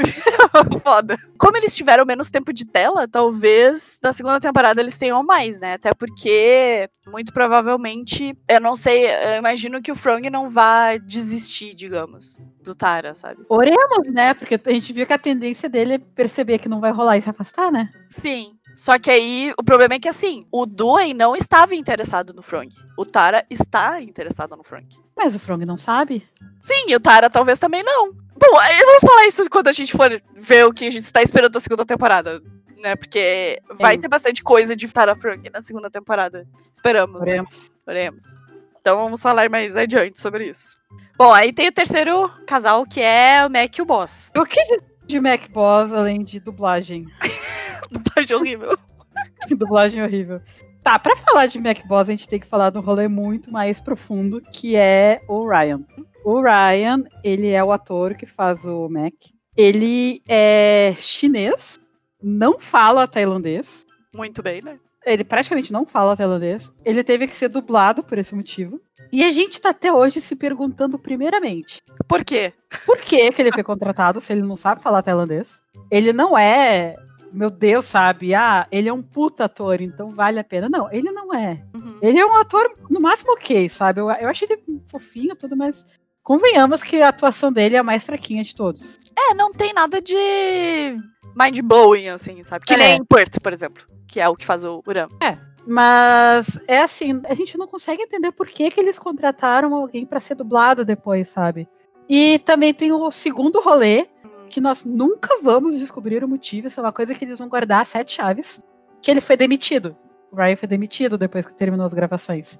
Tem muitos boatos, muitos boatos. Tem. Tem o boato de que ele era irresponsável, chegava atrasado, prejudicava as gravações. Que isso, na verdade, foi o que a própria Tree Creation. Tree Creations. Isso. É, o rolê, eles falaram. Eles que falaram, né? É. Se, se fosse só isso, só, entre aspas, isso, não teria por que o elenco inteiro não seguir ele em rede social nenhuma, fingir coletivamente que ele nunca existiu, Uhum. sabe? Ele não é mencionado em nada, ele não participou de nenhuma. Só as- provavelmente as fotos que foram feitas antes de começar as gravações, ele estava. Mas todas as fotos promocionais, as, as viagens promocionais, tudo que foi feito depois, ele não participou de absolutamente nada. Assim, como Nada. se tivessem apagado a existência dele. Sabe o que, que me lembrou? Me lembrou o Saint em Love by Chance. Olha, pode ser, a gente também não Pois sabe é. direito o que aconteceu com o Saint, sabe? Pois é. Só quem tava lá pra saber. Mas acho que o roda dele é muito mais profundo do. Por que que chamaram ele pra começar? Então é uma coisa que não faz sentido desde o começo, desde a contratação dele. A contratação e a demissão são duas coisas que não fazem o menor sentido. E aí tem o rolê também de que dizem que ele foi homofóbico. Com o In e o Poi. É o In, que é o que faz o. O boss com ele. É. É, que é o par dele. E o Poi é o que faz o Duen. E ele recebeu um socão na cara do, Cooper. faz o Cooper, é o Cooper que faz o, o bom. Ele recebeu um socão na cara e rolou briga, sabe? Então é outro. Não sei. Assim, isso justificaria todo mundo que a Terra ela fez com ele. Sim. E uma demissão também. Só que é realmente um tipo de coisa que a gente nunca vai saber. É tudo boato. É 100% boato. É uma coisa que vai ficar no ar, é um mistério de uma engineer. E pra mim deu uma estragada, porque Foi. ele foi dublado, a dublagem foi absurdamente mal feita. Foi horrível. Não é que nem drama, drama chinês. Todo mundo sabe, se não sabe, vai saber agora, que dramas chineses são dublados. 100% dublados. Nem, nenhum ator chinês tem aquela voz, sabe? Todo mundo dublado. Só que é uma dublagem bem feita, uma dublagem natural. Tu não percebe. Sim. Até porque a movimentação da boca deles é muito bem sincronizada com a dublagem. Então fica Sim. uma coisa natural. No caso do Mac na série, é 100% novela mexicana. Sabe? Que mexe a boca do SBT, jeito, a dublagem sai do jeito completamente diferente. O dublador era ruim, Essa voz dele não tinha nada a ver com o Ryan. não tinha Nada, a ver. com ele. A voz não tinha nada a ver, a dublagem foi ruim, a dublagem também, a interpretação da dublagem foi ruim, a interpretação dele não é das melhores, sabe? E eu não, eu não sei, estragou. Pra mim, estragou o personagem, apesar de eu gostar do casal, o casal, assim, 100% nos surpreendeu. A gente não esperava que a gente fosse gostar deles. Sim. Mas é esse mistério, assim, tipo, sinceramente, eu já desisti de tentar entender o que aconteceu, até porque tipo, só quem tava lá mesmo pra saber, é 100% isso. Uma coisa Só que nunca, nunca eles vão, tipo, vazar, sabe, o que aconteceu. E é meio triste, assim, porque, porra, a gente vê algumas coisas em relação ao Ryan, assim, que ele é chinês, tá ligado? E a gente sabe já que a China tem censura e coisa e tal, e o negócio de LGBT lá é mega tabu e tudo mais. E ele fala muito nas lives dele, porque ele tem Instagram, né? Ele fala muito nas lives dele justamente que os pais dele não sabem no que que ele trabalhou quando ele foi pra Tailândia, sabe? Porque, ó, se eu não me engano, agora ele já voltou pra China. Sabem que ele fez drama na TV, mas não sabem a história, nem podem saber que é drama BL. Eles É. não sabem. Ele fala que eles não podem saber porque senão iam bater nele, sabe? Tipo, iam brigar com ele. Então, assim, é todo um rolê, assim, que fica tipo. Como que chegou nesse ponto, sabe? O fato do Ryan ter ido pra lá, ter sido contratado, rolar todo o problema lá com ele e tal, e ele acabar sendo demitido, e daí ele sair de lá e ele ter esse problema com os pais dele, de eles não poder saber que eles estavam num BL. Cara, ele tem uma cena de beijo Uhum. ruim, Tem. sabe? Ele tem uma cena de então não é pouca coisa. Então, ele ter saído da China pra fazer isso, pra acabar causando problemas lá e, e sabe, é muito mal contada. A história é- dele é muito mal contada, muito mal contada. Por ambos os, as partes, na verdade. Tanto pela Tree Creation quanto po- pelo próprio Ryan, assim. Porque a gente não sabe realmente, nem nunca vai saber o que, que realmente aconteceu entre eles. E mas tu vê o lado positivo e o lado negativo dos dois. E aí fica tipo, ah, eu queria poder apoiar o Ryan, mas a gente não sabe até onde ele tá escondendo o que aconteceu. E eu quero gostar muito de Mind Engineer e da Creation que eles estão fazendo, mas a gente não sabe também até onde isso aí do rolê com o Ryan é que eles publicaram é verdade, sabe? É, é, é muito estranho, é tudo muito estranho, sabe? É. É, Não, não, fa- nada faz sentido nessa história, sabe? Por que, que eles contrataram um ator chinês que não fala tailandês pra atuar num drama tailandês que é falado em tailandês, sabe? Pra É. depois ter que gastar mais dinheiro ainda, porque vai ter que fazer toda a parte que ele aparece, tem que ser botar dublagem e arrumar som, sabe? É mais gasto, sabe? Porque todo mundo sabe que o som dos, dos dramas tailandeses é bem ruimzinho, né? Que eles metem microfone na camisa, foda-se, o microfone vaza o tempo todo, eles estão nem aí, sabe? Mas nesse caso eles tiveram que gastar grana com a parte da dublagem, com a parte de edição de som, sabe? Então não, não tem justificativa do porquê que ele está na série, não tem justificativa do porquê que ele saiu da série. Quer dizer, deve ter, né? Mas a gente nunca vai saber. E grande mistério, porém, casal ok, sabe? É, o casal deles, assim, surpreendeu pra caralho. Primeiro lugar. Ah, é, foi o primeiro casal secundário que rolou beijo, né? É, eh, pegou a gente completamente desprevenido. Desprevenidíssimos. A gente não tava esperando. Ó, assim, qualquer outro casal, se tivesse beijo, mesmo tá na fronga, assim, a gente ia ficar tipo, beleza. Mas os dois, Não. a gente não, 100% não tava esperando que ia rolar beijo tão cedo, sabe? Foi no episódio 9, se eu não me engano. Então eles se resolveram como casal muito rápido, muito Sim. cedo. E todo o rolê também, porque assim, a história dos dois, resumindo, eles já basicamente gostavam um do outro desde o primeiro dia que eles se encontraram. Hum. Que os dois são, entraram juntos na faculdade e logo ficaram amigos e fizeram trote juntos. O trote que eles, sei lá, e no próprio trote eles usaram uma plaquinha que tava escrito esse rolê aí. De um ser a esposa tagarela e o outro ser o marido mudo. Aí começou a sucessão de desentendido entre eles, né? Porque Uhum. mostra na série, tu já vê que o, o Mac é apaixonado pelo boss. Tu já vê Desde o logo nos primeiros episódios que ele tem uma bem creepy, uma coisa que nem tem no Timons, que é um altar, o Aham, amor, sabe, uhum. no quarto, o armário cheio de fotos dos dois, a casa inteira com fotos dos dois. Então tu já sabe que o Mac gosta do boss. Mas o boss, ele é pintado como hétero top a série inteira. Do tipo, ele vê mulher dar em cima, Sim. ele chega a ter um relacionamento com uma modelo, assim, uma guria que ela era aspirante a, a idol, sabe?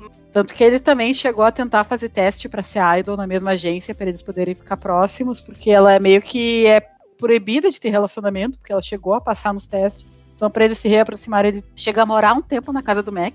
E a justificativa dele era para o Mac ensinar ele a tocar violão, pra ele participar da audição, pra entrar na mesma empresa que a namorada dele tá. É. Só que aí no final acaba que eles morando junto, o Mac meio que, né, tipo, deu, né? Eu tô afim de ti mesmo, vai lá, mete um Uhum. beijão. Depois o- de uma briga entre os dois. Que o boss meio que surta, falando que ele não passa no teste, né? Depois de todo o rolê, ele não passa no teste. Não, não é que ele não passa no teste, é que chamaram ele lá pra falar assim, é, meio que eu acho que a agente da namorada dele, assim, fala, então, termina com ela, meu, porque tu vai só, só vai cagar a imagem dela e tu vai É. atrapalhar ela, tá ligado? Essa foi a audição que ele teve. Chamaram ele lá pra isso, sabe? Ele não chegou a fazer. Ele saiu arrasado de lá. É, ele chega lá no apartamento do Mac, tipo, eu sou um bosta mesmo, sabe? Uhum. O Mac já tava totalmente, assim, do, tipo, no limite dele, com o de não, tipo, o boss todo dia e não poder fazer nada. De fingir essa amizade que nunca existiu, que era só amor mesmo. E aí ele fica indo ouvindo o boss falar mal dele mesmo, falando que era um merda, e ele se irrita e fala, não, tu não é, tipo, basicamente fala, eu te amo e tu é perfeito pra mim, sabe? Aham. E aí gruda ele na parede e dá um beijo, sabe? E a gente ficou, ok, Ok, beleza, então, tô feliz por vocês. né? Mas a cena se surpreendeu, porque é uma cena muito boa. Sim, uma série muito, muito boa. É muito boa. E aí logo depois tu vê meio que do ponto de vista do boss que ele também sempre gostou do Mac. Só que rolou uma coisa no primeiro dia deles, com o rolê da- das plaquinhas, com esposa e marido. Ele vê o, o Mac indo falar com um amigo dele, super próximo, e ele já, tipo, ah, não tenho chance mesmo, ele gosta de outra pessoa, ele vai lá e joga a plaquinha no lixo e vai embora. Aí vem a segunda parte da treta, daí o Mac vê o boss jogando a plaquinha indo embora, jogando a plaquinha no lixo e indo embora, e acha, tipo, ah, eu também não tenho chance, sabe? Ele jogou fora a nossa plaquinha. Sim, Ele pega do lixo e aí fica um afim do outro por anos. dois Um anos. nunca, fala, um nunca falando nada pro outro, e aí Ficou nessa. ficou nessa, tipo. Até não, até não fica até mais. Não é, até não dá mais, sabe? Porque, na verdade, assim, logo no começo também, um dos amigos deles, que tá- do grupo deles, né? Foi pra casa do Mac e viu o altarzinho dele pro boss. Aí o, o Mac fica tipo, puta merda, tu viu, e agora? Não sei o que. Aí o cara fala assim, não, meio que. Só é vocês dois sabem, porque é muito óbvio que tu gosta dele, sabe? É muito óbvio. Então, tipo, tu vai querer continuar na friend zone, digamos assim. Tu vai querer continuar na friend zone, vai querer continuar se machucando desse jeito, enquanto tu gosta dele. Não vai falar nada para ele, daí o Mac fala: "Ah, mas eu eu realmente percebi que eu prefiro continuar ao lado dele como amigo do que perder ele completamente, sabe? Sim. Cena maravilhosa também. Também. E daí, no fim das contas, tipo, ele vai pensando, vai. que vai escalando, né? Por causa do negócio do namoro do boss com a namorada dele, coisa e tal, ele, e o ciúminho, e. Sabe? É uma coisa mais densa, pesada, assim, entre eles, que fica muito óbvio que o Mac realmente não vai conseguir manter essa, essa, atitude em relação ao boss depois que ele começou a namorar, sabe? Que realmente começa a machucar muito ele. Aí tem esse clímax aí que o boss começa a falar, ai, que eu sou um lixo, que eu sou um lixo, que eu sou um lixo, e daí o Mac fala, não, caralho, sabe? Tu é a melhor coisa que já aconteceu na minha vida. E dá um beijo nele, sabe? E daí. daí... Eles namoram. Eles, eles namoram, eles começam a namorar. Basicamente começam a namorar. E fica tudo lindo até o acampamento. Até o acampamento. Que tá acampamento, pra variar, acontece tudo. Tudo. Que aí a namorada, a ex-namorada, eu não sei se nesse ponto ela já sabe que é ex ou ele simplesmente para de falar com ela. Não, ele, ele termina. Ele termina com ela. Na verdade, ela termina com ele. Hum, é verdade. Hum. Ela manda mensagem para ele e ele meio que, obviamente, esconde, né, do, do Mac. Não quer treta desnecessária, mas eles marcam de conversar quando ele voltasse do acampamento. Só que ela resolve do nada surgir, assim, tipo, das. Brotar lá. É, surgir do chão pra conversar o Mac vê ela e fala, ai, tá, eles são perfeitos um pro outro e nunca vai rolar nada entre nós, vamos embora. Ele se afasta. Só que graças a Deus o conflito se resolve rápido, o boss é maravilhoso. Maravilhoso, que ícone. É, ele chega na cara da ex-namorada e fala, tipo, gosto do Mac, supere, sabe? Já uhum. escolhi outra pessoa. E logo depois ele pega o megafone e começa a gritar na frente tipo, eu te amo, sabe? Gosto de ti, tu é minha pessoa e, eu não tenho nada com ela e. Te amo, te amo, te amo. É, ele grita, te amo. Nossa, essa cena. Essa cena. Por que o Ryan é dublado? Por que, que o Ryan não sabia? Por que, que, né? Por que, que o Ryan. Porra, porra, Ryan. Porra, caralho. Porra, Ryan. Eu gosto do Ryan, eu só não gosto de tudo em volta dele, sabe? É, exato. Não gosto de Saura de mistério, não gosto do fato dele ter que ser dublado. Exato. Essa cena foi pra mim uma das melhores da série. Foi. Foi, definitivamente foi. Ele pegando o megafone, tipo, que o jeito deles é muito bom, sabe? O jeito do boss é muito engraçado. A dinâmica deles é muito maravilhosa. É, então foi jeito, pedido de desculpa, apesar de não ter tido motivo, né? Mas foi um pedido de desculpa da forma do boss. Foi maravilhoso, maravilhoso. Uhum. E daí todo mundo assistindo também, tipo. É, eles meio que assumiram, porque acho que ninguém, quase ninguém tava sabendo que eles estavam namorando de verdade, porque eles sempre foram de zoeira com. Tipo, o boss sempre foi de zoeira com o Mac de chamar ele de marido, se chamar uhum. de esposa. Sempre. E meio que não mudou, eles continuaram agindo como sempre agiram com outros, só que dessa vez Sim. não era piada, sabe? Era verdade. Só que o pessoal achava que era piada ainda. Aí foi a forma também do boss falar pra todo mundo, tipo, ó, oh, gente, a gente é marido e mulher. É, é, é oficial aqui, gente. É, é tamo, tamo ficando aqui. Ah, é muito bom. E foi a resolução desse casal. E agora nós estamos nessa dúvida de que o que, que vai acontecer. Pois é. Não tem o Ryan, né? Não tem Não tem o Ryan. O que, que eles vão fazer na segunda temporada, sabe? É, vão contratar outro ator para fazer o Mac vão tirar o Mac da história, já que a história dos dois, entre aspas, tá fechada. É, meio que se resolveu já. Né? É, não ficou nada aberto, sabe? Não ficou nenhum nó não dado, sabe? Hum. Fechou 100% a história dos dois, que nem Bom e Duin. Só, só dos dois, só Bom e Duin e Mac Boss, que fechou assim, 100%, acabou. É, e Bom e Duin meio que mais ou menos também ainda. Eu acho que ainda tem mais coisa que pode ser explorada com Bom Duin do que tem com Mac Boss. Porque da metade pro final de Engineer, Mac Boss era um casal realmente, sabe? Eles realmente começaram a namorar, começaram a ter um relacionamento de verdade, assim. Foram os primeiros que transaram também, inclusive. É, pois é. então, assim, eles realmente já no final eles já estavam um casal estabelecido e a única coisa que realmente tinha de conflito entre os dois era o negócio da ex-namorada do boss, sabe? Que foi também resolvido bem rapidinho, assim. Então, bom e Duen, eu acho que ainda tem esse negócio, tipo, como que vai ser se eles realmente mudaram, se eles realmente vão conversar e tudo mais, mas o Mac Boss ainda não tem mais além disso, porque eles já conversam, eles já são amigos, sabe? Eles já já tá resolvido. Tem um relacionamento super saudável, né? É, um relacionamento mais saudável de todos. 100% fechadinho. Então, não sabemos o que eles vão fazer na segunda temporada. É, a gente não sabe se ele vai fazer que nem Love by Chance, que simplesmente, tipo, foda-se o Pete, sabe? Ele mesmo. Pete tá viajando, sabe? Pode fazer uma coisa parecida, sabe? Uhum. Então, só, só o tempo pra nos mostrar. Eu adoraria que eles chamassem um outro ator, porque eu gosto muito desse casal. Sim. E eu não acho que é um tipo que não só o Ryan poderia fazer, não. Não, não acho também. Eu gosto muito do Ryan, mas assim, é substituível. É, eu mil, mil vezes mais eu preferia, eu sempre preferia o Boss no relacionamento dos dois e o Intante continua. Uhum. Então, eu, eu, eu gostaria que eles procurassem outro ator que também tivesse uma química boa, que dois tinham uma química legal. Tinha, tinha. Mas não é tipo, que nem Mil Golf, sabe? Não é que nem Porto Staley, né? É, é, também, também. Vamos ver exemplo mais perto, né? É. Uh, mas é, tipo, eu adoraria que chamasse outro, mas sei, deixa pra falar depois quando for falar da Da segunda temporada. é. segunda temporada. Tá, Agora chegou o momento. chegou! Favorito de 100% das pessoas. Certamente favorito 100% das pessoas que assistiram Né? Que não tem alguém que não seja favorito. Quer dizer, deve ter, né? Mas essas pessoas têm mau gosto e a gente não considera. Não vamos julgar pelas pessoas pelo mau gosto delas, né? Exato. Todo mundo tem direito a ter mau gosto. Opinião é que nem cu, né? Cada um tem o seu. De alguns fede mais que os outros, mas todo mundo tem. Ram e King. Ranking é o casal, o casalzão da porra. Que casal maravilhoso. Assim, a gente descobriu que Ranking tem uma novel só pra eles. Então, muito provavelmente a segunda temporada vai ser focada neles. A gente não sabe. Não, vai, vai ser. É, mas assim, tudo indica que vai, né? Então, Já deram 100% de certeza, assim, praticamente, de que vai ser. Não tem dúvida É. que vai ser.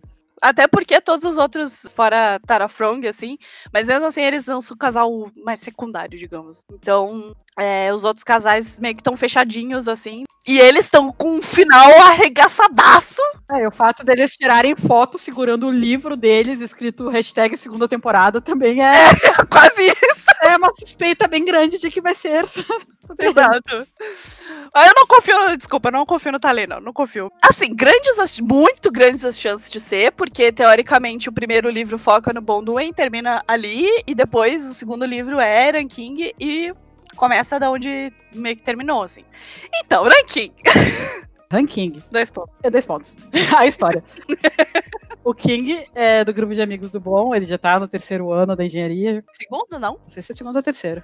Ele tá há mais tempo já, ele já é veterano.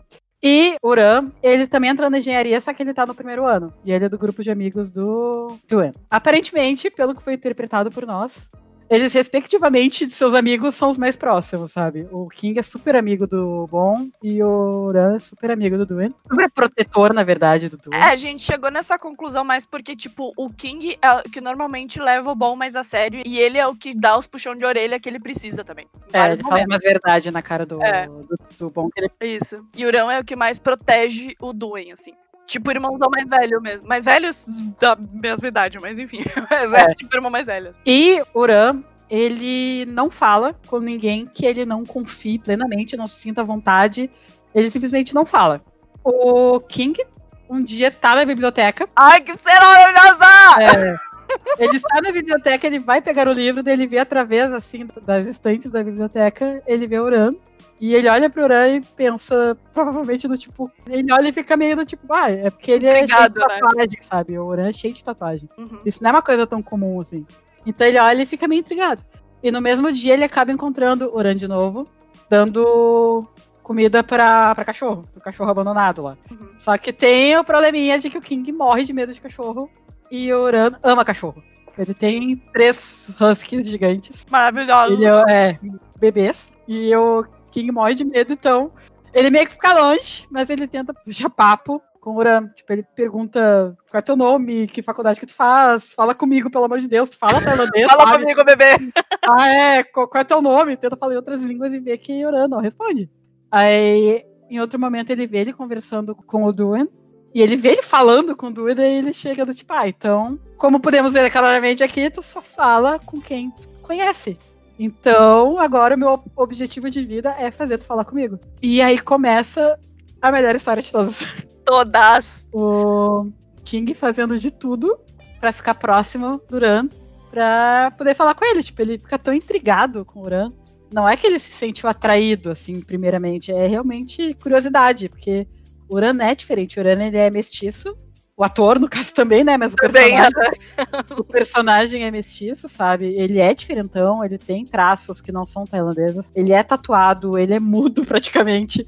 Então ele é uma pessoa completamente diferente do que ele tá acostumado e ele fica muito intrigado. Ele quer se aproximar, ele. Não sei, ele simplesmente quer ser próximo do Uran. E o Uran meio que começa do tipo. Hum.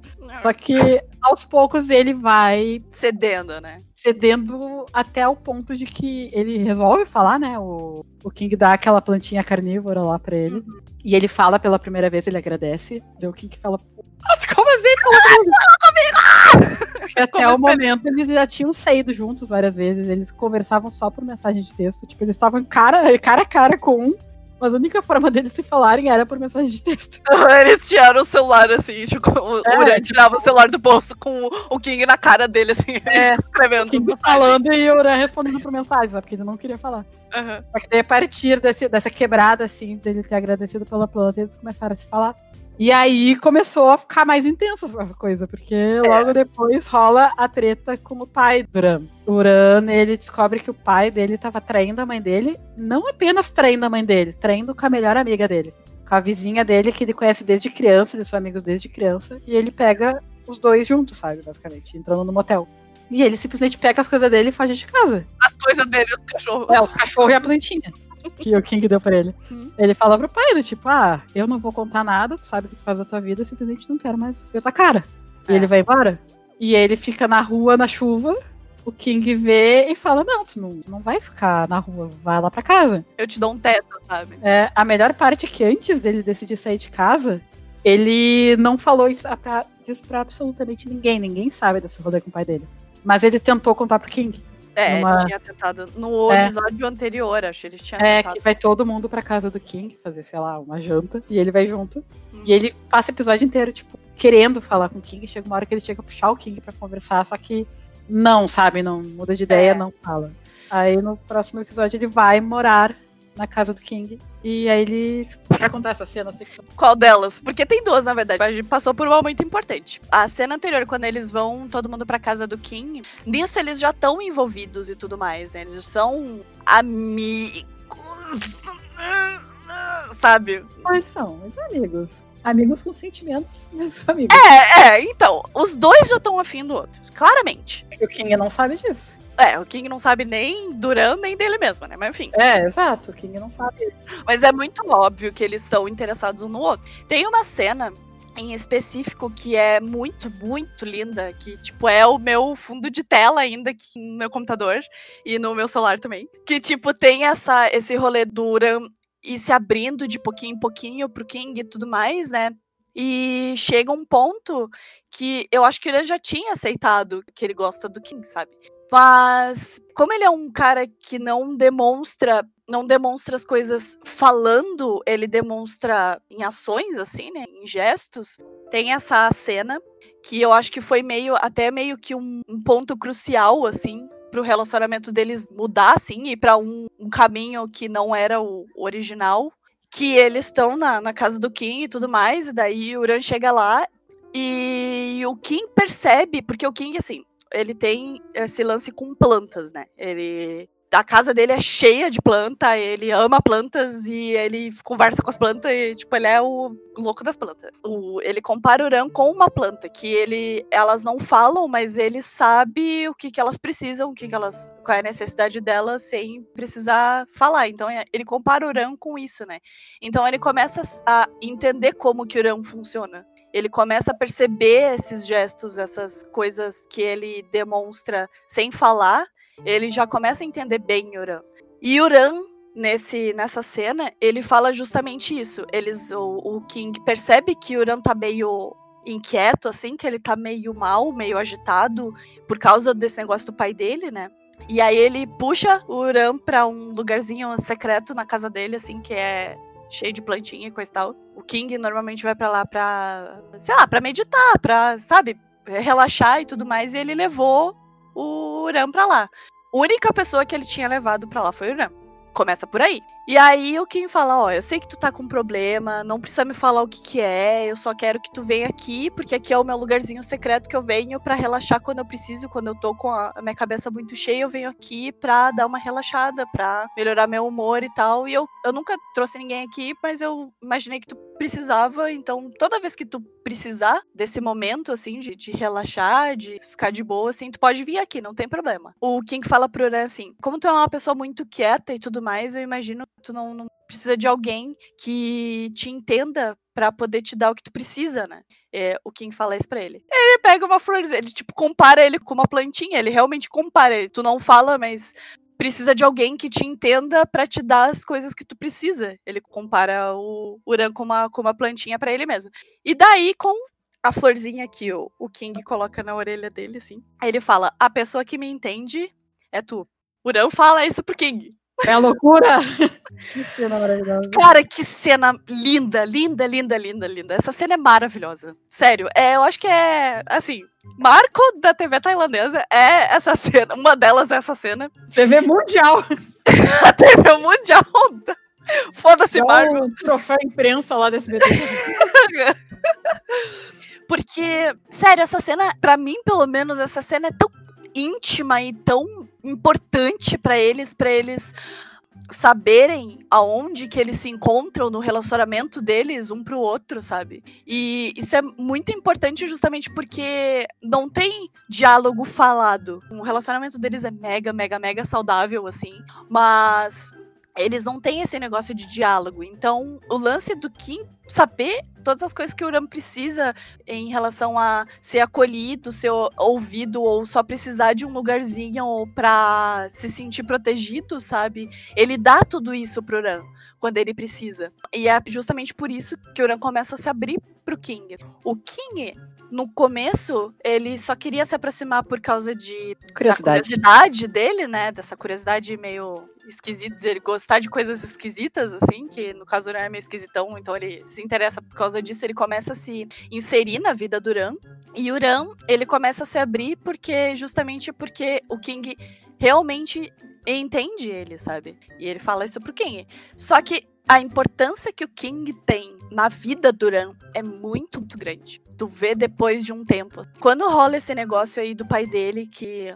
Porque, na verdade, Uran tinha visto que o pai dele tava traindo a mãe dele e tudo mais, mas ele não sabia com quem, ele só tinha visto que ele tava saindo com alguém, sabe? Daí ele ficou tipo, putz, e daí ele queria falar isso por quem, mas não chegou a conseguir falar isso no, no momento, né? Quando eles estavam lá na, na casa do King, né? Ele queria falar, mas não, não conseguiu falar porque, sei lá, por X motivo, ele não conseguiu falar naquele momento. E daí depois, no, eh, não sei se no dia seguinte ou em alguns dias depois, ele viu que o pai dele estava traindo a mãe dele com a melhor amiga, com, com a, amiga de infância dele, com a vizinha amiga de infância dele. Então, o baque foi muito mais forte, não só esse negócio do pai dele tá traindo a mãe dele, mas com a amiga de infância dele, sabe? Então, o baque foi tão forte é, que ele, ele foi traído duas vezes, né? Exato.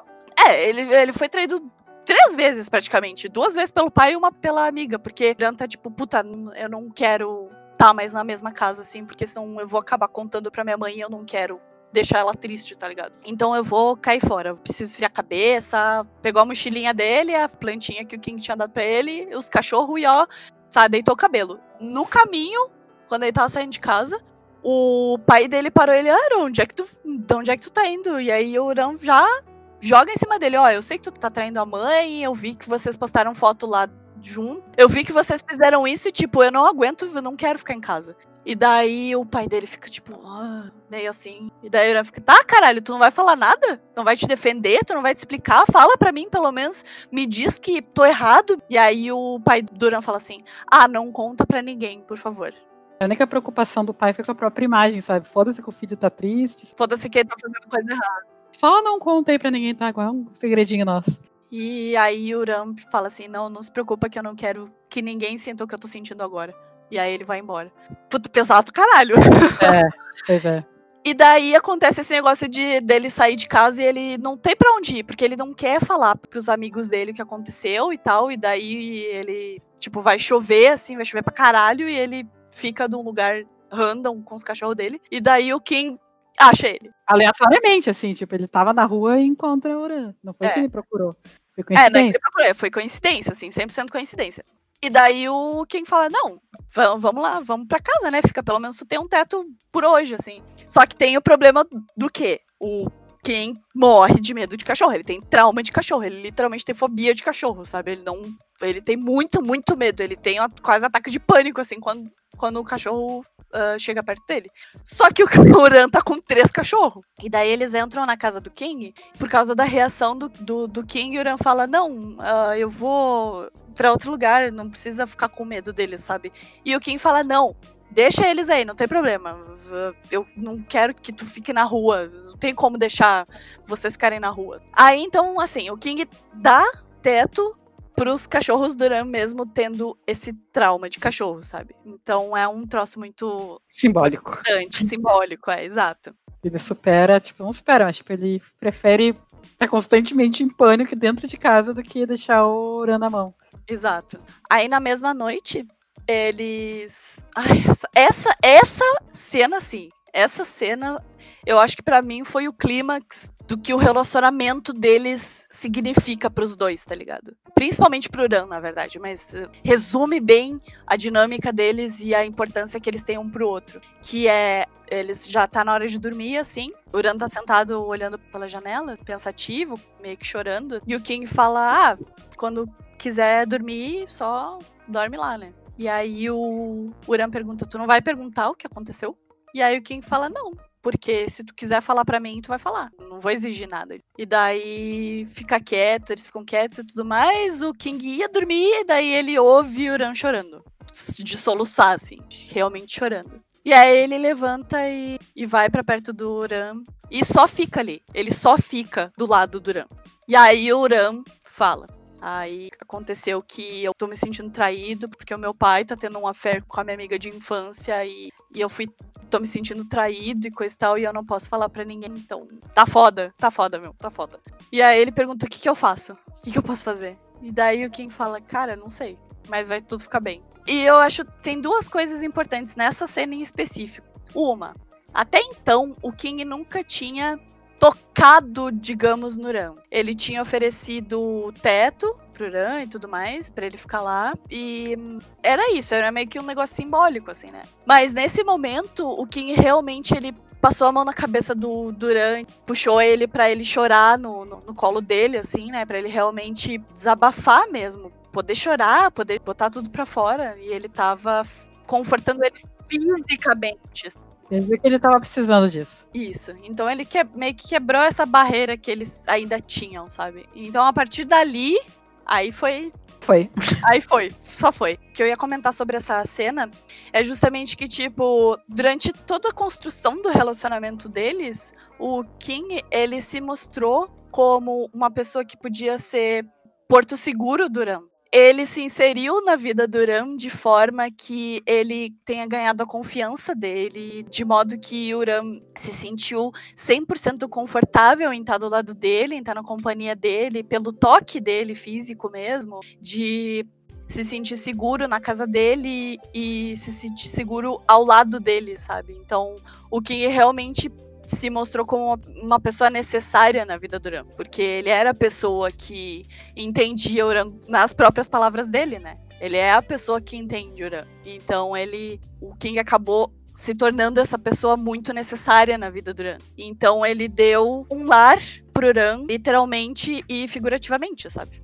Então é por isso é, é muito bonito essa construção. O relacionamento deles é realmente muito bonito, sabe? É muito mais profundo do que só parece, assim. É o apoio que um vê no outro, assim, sabe? É fora do comum. Eles realmente precisam um do outro. Eles acabaram se, se aproximando muito, muito, muito a ponto de um precisar do outro realmente. assim. Então eles, a partir daí, desse momento, eles começaram a morar juntos. Nesse momento, o King tinha dormido no sofá e o Ram cama dele, né? Só que depois de um tempo eles começaram a dormir juntos na mesma cama. Porque o King bateu a cabeça. E aí tem o rolê do mendigo que bate na cabeça dele com um pedaço de pau. E ele leva ponto na cabeça. E aí ele fica, entre aspas, com medo de dormir sozinho. Uhum. Na real, pra mim é desculpinha. É, E Oran vai dormir com ele. Eles começam a dormir na mesma cama. e ele fica cuidando É, ficar cuidando. Mas daí também é uma virada de 360, não porque volta pro mesmo lugar. É uma virada de 180 graus no relacionamento deles, né? Depois Sim. que eles começam a namorar juntos. Praticamente namoradinhos, assim, dormindo Sim. junto. Acabou qualquer bloqueio que eles tinham de conversar, de se encostar, sabe? Daí tem o acampamento.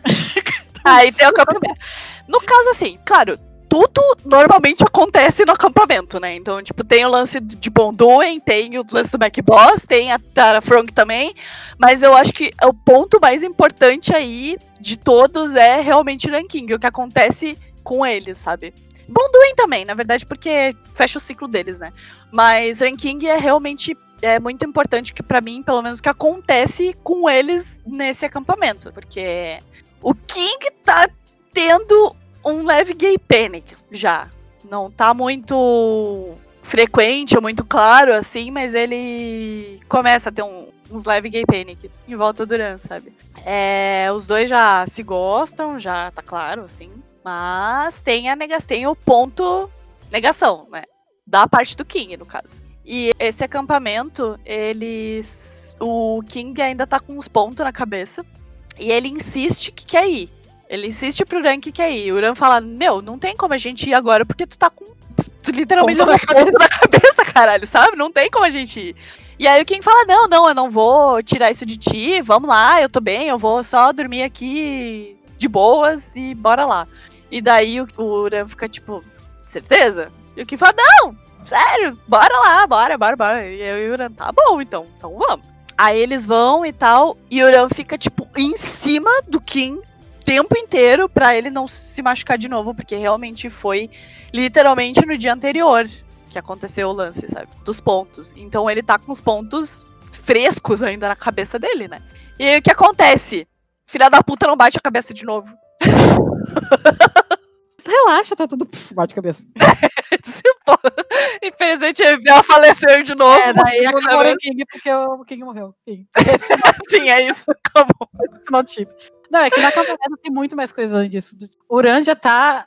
Ele chega no acampamento já do tipo, tá, tô apaixonado, vou fazer de Uhum. tudo pra mostrar isso, sabe? Foda-se. Daí tem eles conversando no lago, daí passa os amigos por eles falando, ah, os dois estão parecendo casalzinho, sabe? Aí o Uran fica todo do tipo, ah, Que, que, que? somos mesmo, né? Somos mesmo. E o King fica meio. Ele Ah, começa é. um pouco do panic dele, sabe? Do tipo, como assim nos parecemos um casal? É. Porque segundos antes ele chegou a pedir pra amiga dele tirar foto dos dois, sabe? sim. Então aí começa o início do. o início absoluto do gay panic, que depois só vai piorando. Sim. Aí ele começa a se afastar total do Duran. Eles fazem um joguinho de de acampamento de bebê, sabe? E o King bebe pra caralho. Ele acaba tendo que dividir barraca com o Uran. Tipo, ele não quer dividir a barraca com o Uran. É, ele. Depois desse negócio da coroa, e aí os amigos do Uran, né, falam. Ah, eles parecem um casalzinho, assim. E aí o King, eu acho que o King daí, como o Uran não falou nada, e ele, ele lê o Uran perfeitamente, ele justamente tem esse, esse choque de realidade assim, putz. Realmente a gente parece um casal e esse comentário, na verdade, eu acho que foi um catalisador justamente pra ele entrar em negação 100%. Pra ele perceber que do tipo, porra, eu gosto dele. É, e tipo, eu gosto dele, mas puta, não quero, sabe? É, do tipo, não é isso. Ele tava na cabeça de que era unilateral. Eu não sei se tava na cabeça dele que era unilateral e eu não sei se o ponto dele ter esse gay panic foi porque ele imaginava que o Uran não ia corresponder, mas mais porque, tipo, eu não aceito o que eu tô sentindo. Eu acho que foi isso, mas sabe que eu também acho que agora me, me deu assim do nada? Ah, O Uran tava num momento muito fragilizado. E ele era o único que sabia disso. Então ele pode ter ficado com medo de estar ah, explorando o Uran no momento de fragilidade. momento de fragilidade. Ele não tá precisando agora de relacionamento. Por isso que ele se afastou também, porque ele não Sim. quer. Ele, ele não queria. Não isso, quer ser sabe? mais um peso, né, pro, pro Uran. Sim, né? Faz sentido? faz muito sentido. Justamente por ele falar, "Co- eu não consigo me controlar. Exato. Eu, me- eu, eu, eu me afastei porque eu tenho medo do que eu posso fazer perto de. Eu acho que não é tanto gay panic. Também é gay panic, também é. É, não deixa de ser um pouquinho gay panic também. Porque tem o dia seguinte e tal, sabe? É, o meu problema de falar do King como se ele tivesse gay panic, eu acho, é, eu acho que é justamente isso. É muito mais profundo do que só gay panic, sabe? Eu também acho. Não tinha como ser só isso. Mas, pra termos de, de referência do que estava acontecendo dentro dele, assim, nos sentimentos dele. Vamos chamar de gay panic. Mas, assim, realmente faz muito sentido ele não querer se deixar levar pelos sentimentos dele por causa do que o Uran tava passando. Principalmente porque naquela cena mesmo, da coroa de flores, ele fala assim: ah, é bom te ver relaxado assim e não estar pensando no teu pai. É, ah, daí ele faz cagada. É. Tu chega pra alguém e fala, não pense em um elefante. Eu penso, no elefante. Exato. É o que ele fez. E ele se sente culpado por causa disso, sabe? E foi, foi nessa mesma cena, nessa mesma cena dos amigos dele falando, tipo, que eles parecem bonitinhos juntos, sabe? Então acho que realmente essa culpa dele, ele ter se dado conta, realmente eu gosto do Uran, e ele não deixa de ter uma culpa de ter lembrado o Uran sobre o pai dele, juntou tudo e ele quis se afastar justamente talvez para não piorar a situação. É, então é uma, uma soma de tudo, é culpa com gay panic, com não ser o momento apropriado para isso, com muitas coisas. Sim, e o fato justamente do King ser esse conforto pro Uran, na verdade, né? É, ele não queria, sei lá, parecia que ele tá se aproveitando. Pra mim é isso também. Sim, faz muito sentido. E daí o que acontece? Depois eles se afastam e tudo mais, né? Na real, o King afasta. O King né? se afasta, é. afastado. Ele continua correndo atrás do King o tempo todo. O que, que eu fiz, sabe? Ele fica muito confuso. Ele acha que ele fez alguma coisa errada, sabe? Não, ele não, não, mas aí que tá. Eu, o Uran, na verdade, ele vê que o King se afasta e ele não vai atrás do. Tanto que tem a, a cena que eles estão plantando as, as árvores lá, né, do acampamento. E eles estão se vendo de longe. O Uran não chega aí atrás dele pra perguntar o que aconteceu nem nada.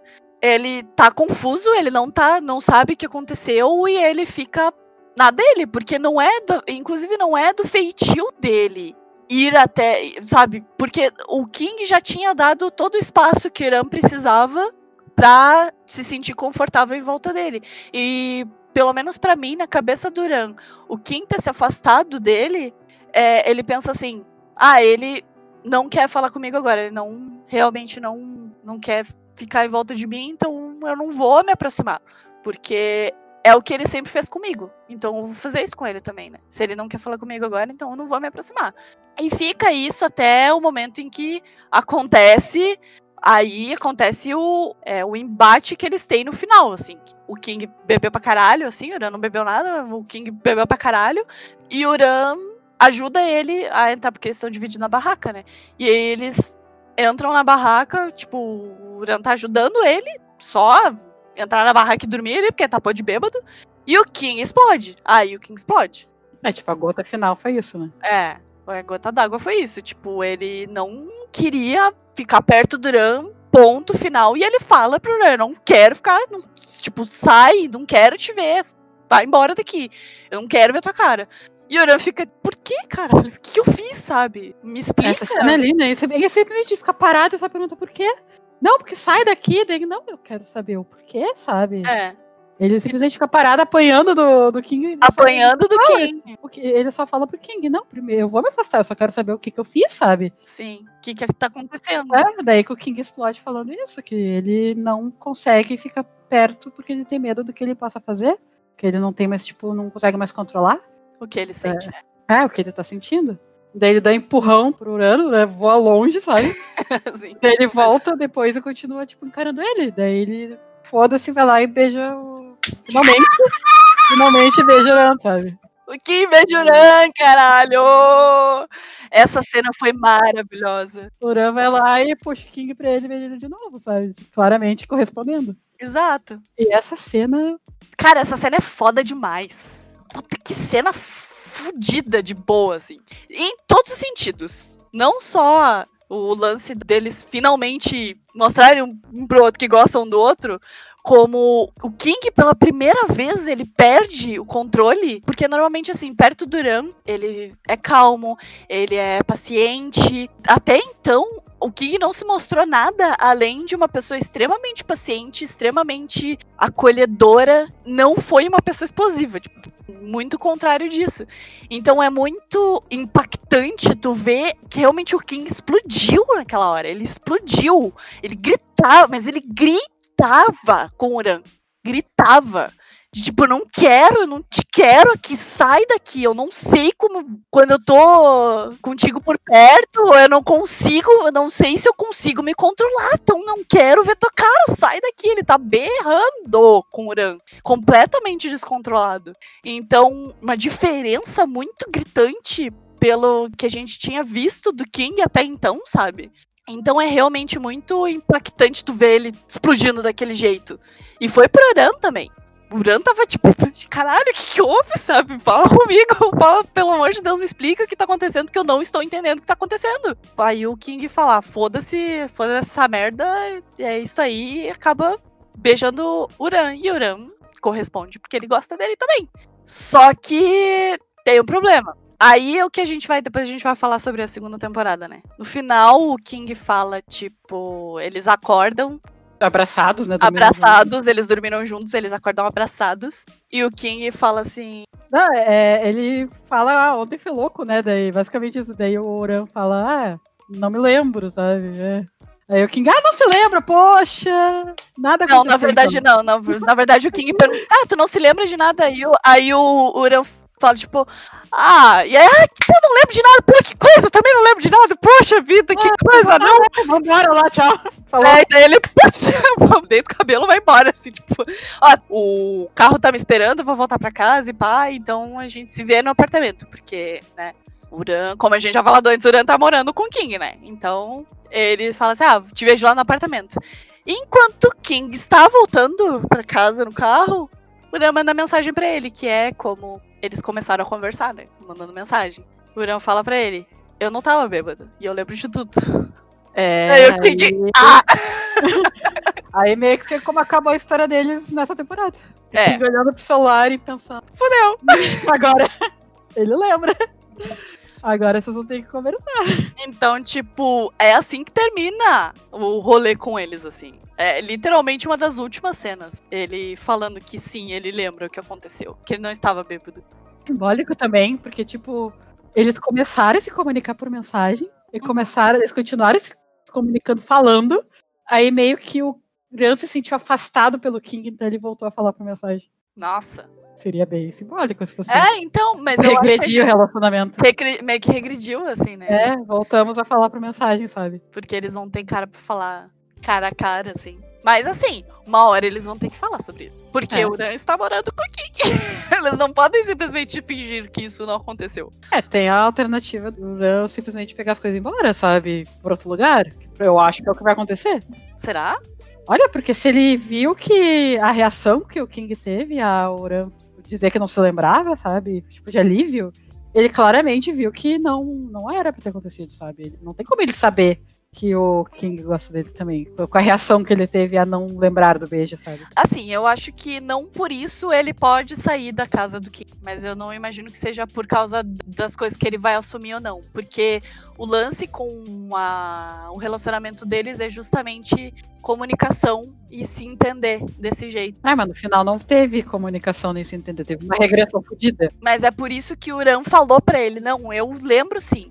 Eu lembro sim, e a gente vai falar sobre isso quando eu voltar pra casa. Já emendar falar do livro 2, da segunda parte da segunda temporada, porque é deles, né? É, basicamente. Já vamos é começar a falar. O que, que a gente acha que vai ter da segunda temporada, então? Ah, é. Assim, Ranking, pronto. Ranking. vai ser isso, pô, acabou. É. Ah, mas eu acho que é isso. Vai ser agora focado 100% na história deles, porque acabou de uma forma muito foda, sabe? Tensa, é. Eu imagino tenho para mim que eles vão. Eu realmente imagino que o Uran vai sair da casa do, do King, não por esse conflito inicial, mas por causa do desenrolar desse conflito deles. Deles terem praticamente se declarado um pro outro. Né? Coisa que eu tenho certeza é que não vai se resolver tão cedo, porque tem que rolar a temporada inteira isso aí. Sim. vai ter basicamente só eles e o cara Frong, assim, para resolver. E os outros, a não ser que, sei lá, os outros voltem a ter conflitos? Não, acho que vai ser mais. Esse sim, eu acho que imagino que vai ser mais casal secundário, sabe? O bom e o Duin e o. Ah, com certeza.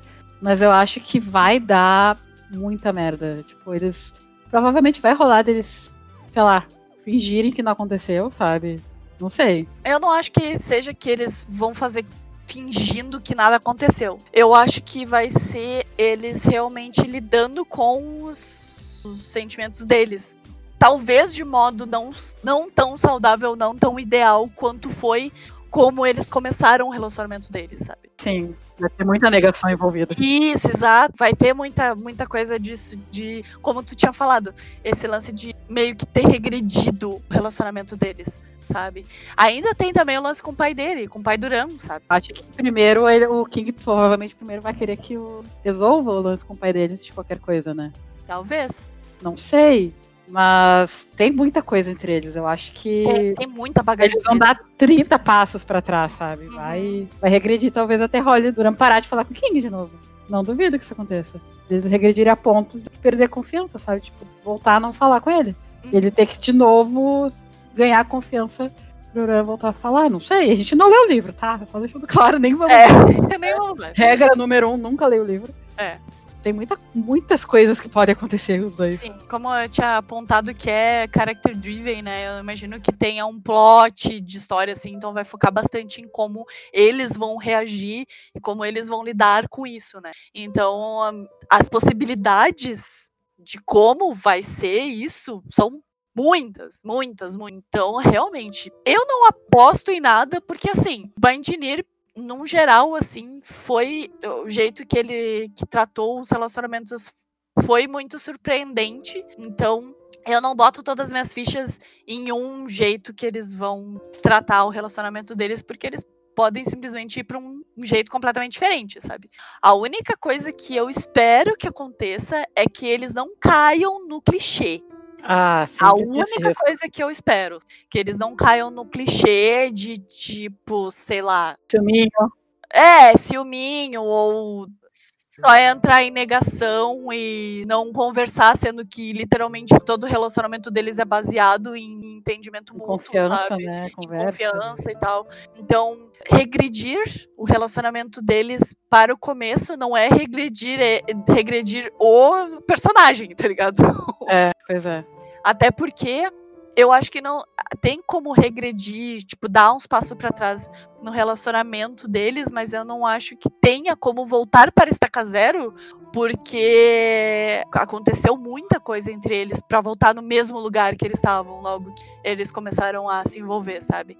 Então eu acho que na verdade eles deram uns passinhos para trás, mas a evolução deles vai partir de um ponto diferente do que eles começaram. Tomara. É o que eu espero É, também. é o que eu espero. Eu acho que seria bem interessante ver essa regressão, ver. Eu, eu queria muito que isso daí do King ter que ganhar a confiança durante de volta pra voltar a falar com ele. Seria, para mim seria uma coisa muito interessante. Sim, também. Mas não sei.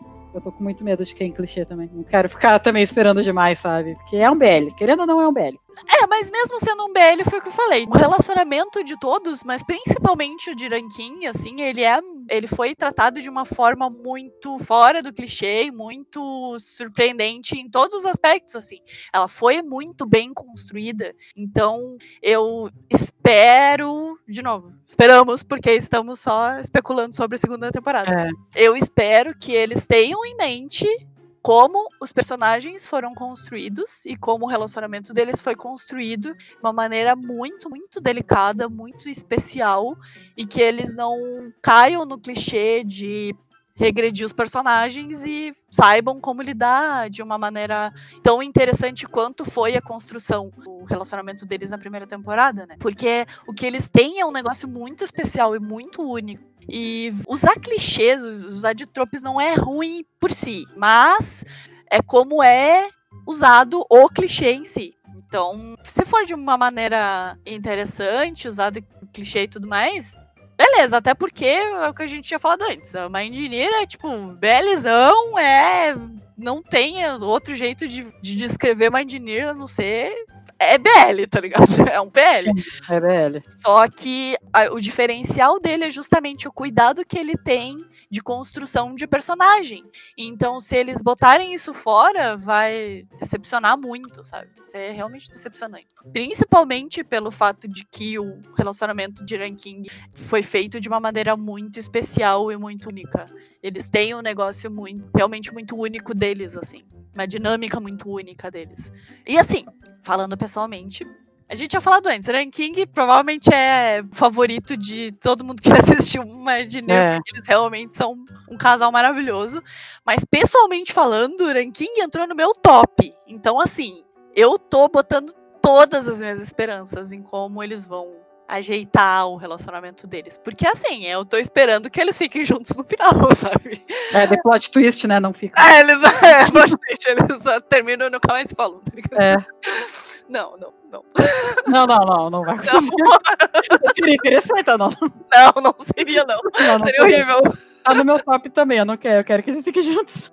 E quanto aos outros casais, o que esperar? Fora Tara, Frank, esperamos algo dos outros casais? É, o que eu ia dizer. eu- Mac Boss, eu não tô esperando muito, não. Não tô esperando. Eu, eu quero que eles apareçam, porque eles foram bem bonitinhos. É, aparecer sim. Mas assim, eu acho que eles não vão ter uma. um rolê deles. Acho, né? Um lugar que talvez role treta com o pai do Bom, quando descobrir o relacionamento dele. Então pode ter algum treta envolvendo, treta envolvendo a família deles, né? Aí seria interessante também. Sim. Até porque a família aparece bastante no, no- na primeira temporada. É, eu não sei se é do Bom ou do Du. Até seria sentido ser do Du, porque o pai dele é militar, né?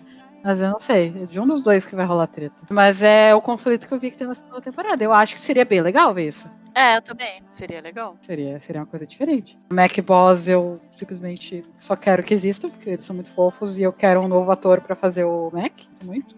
E Tara Frong, realmente não sei como é que eles vão fazer pra arrumar. Nossa, eu não faço ideia. Porque eu assim, não faço ideia. em primeiro lugar, a gente não esperava que o Frog fosse pisonado, assim.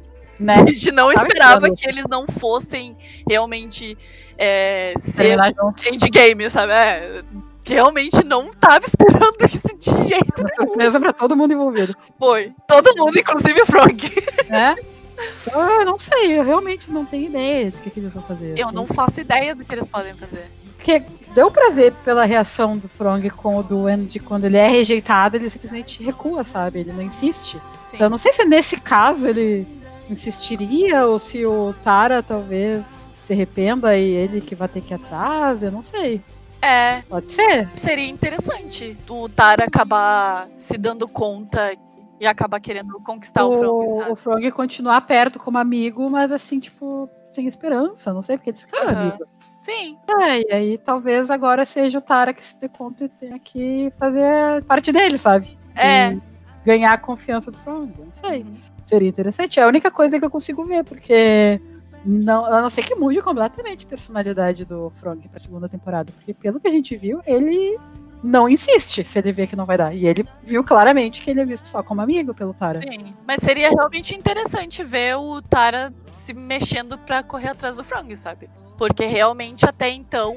Ninguém correu atrás de ninguém até agora, né? É, mas deu pra ver que o Frog ele, ele era o mais óbvio no que ele sentia. Então, ai, eu não sei. Tem muitas possibilidades aí, na verdade. Estou ansiosa pela próxima temporada. Sim, muito. Muito mesmo. Muitas alternativas. Tem, muito, tem muitas, Muitas tem muitas opções. Muitas, muitas, muitas. Todas muito interessantes, mas só talvez ano que vem pra gente descobrir. Porque acho que esse ano não sai. Não, esse ano não sai. Não sai. Mas ano que vem. Mas acho que era isso então de Imagineer, né? É, assim, estamos empolgadaços para a segunda temporada. Não vai sair tão cedo, mas estamos esperando para um caralho. Por mim, assim, sem pressa, faça bem feito, não precisa correr. É, idem, idem. Levem o tempo que precisar.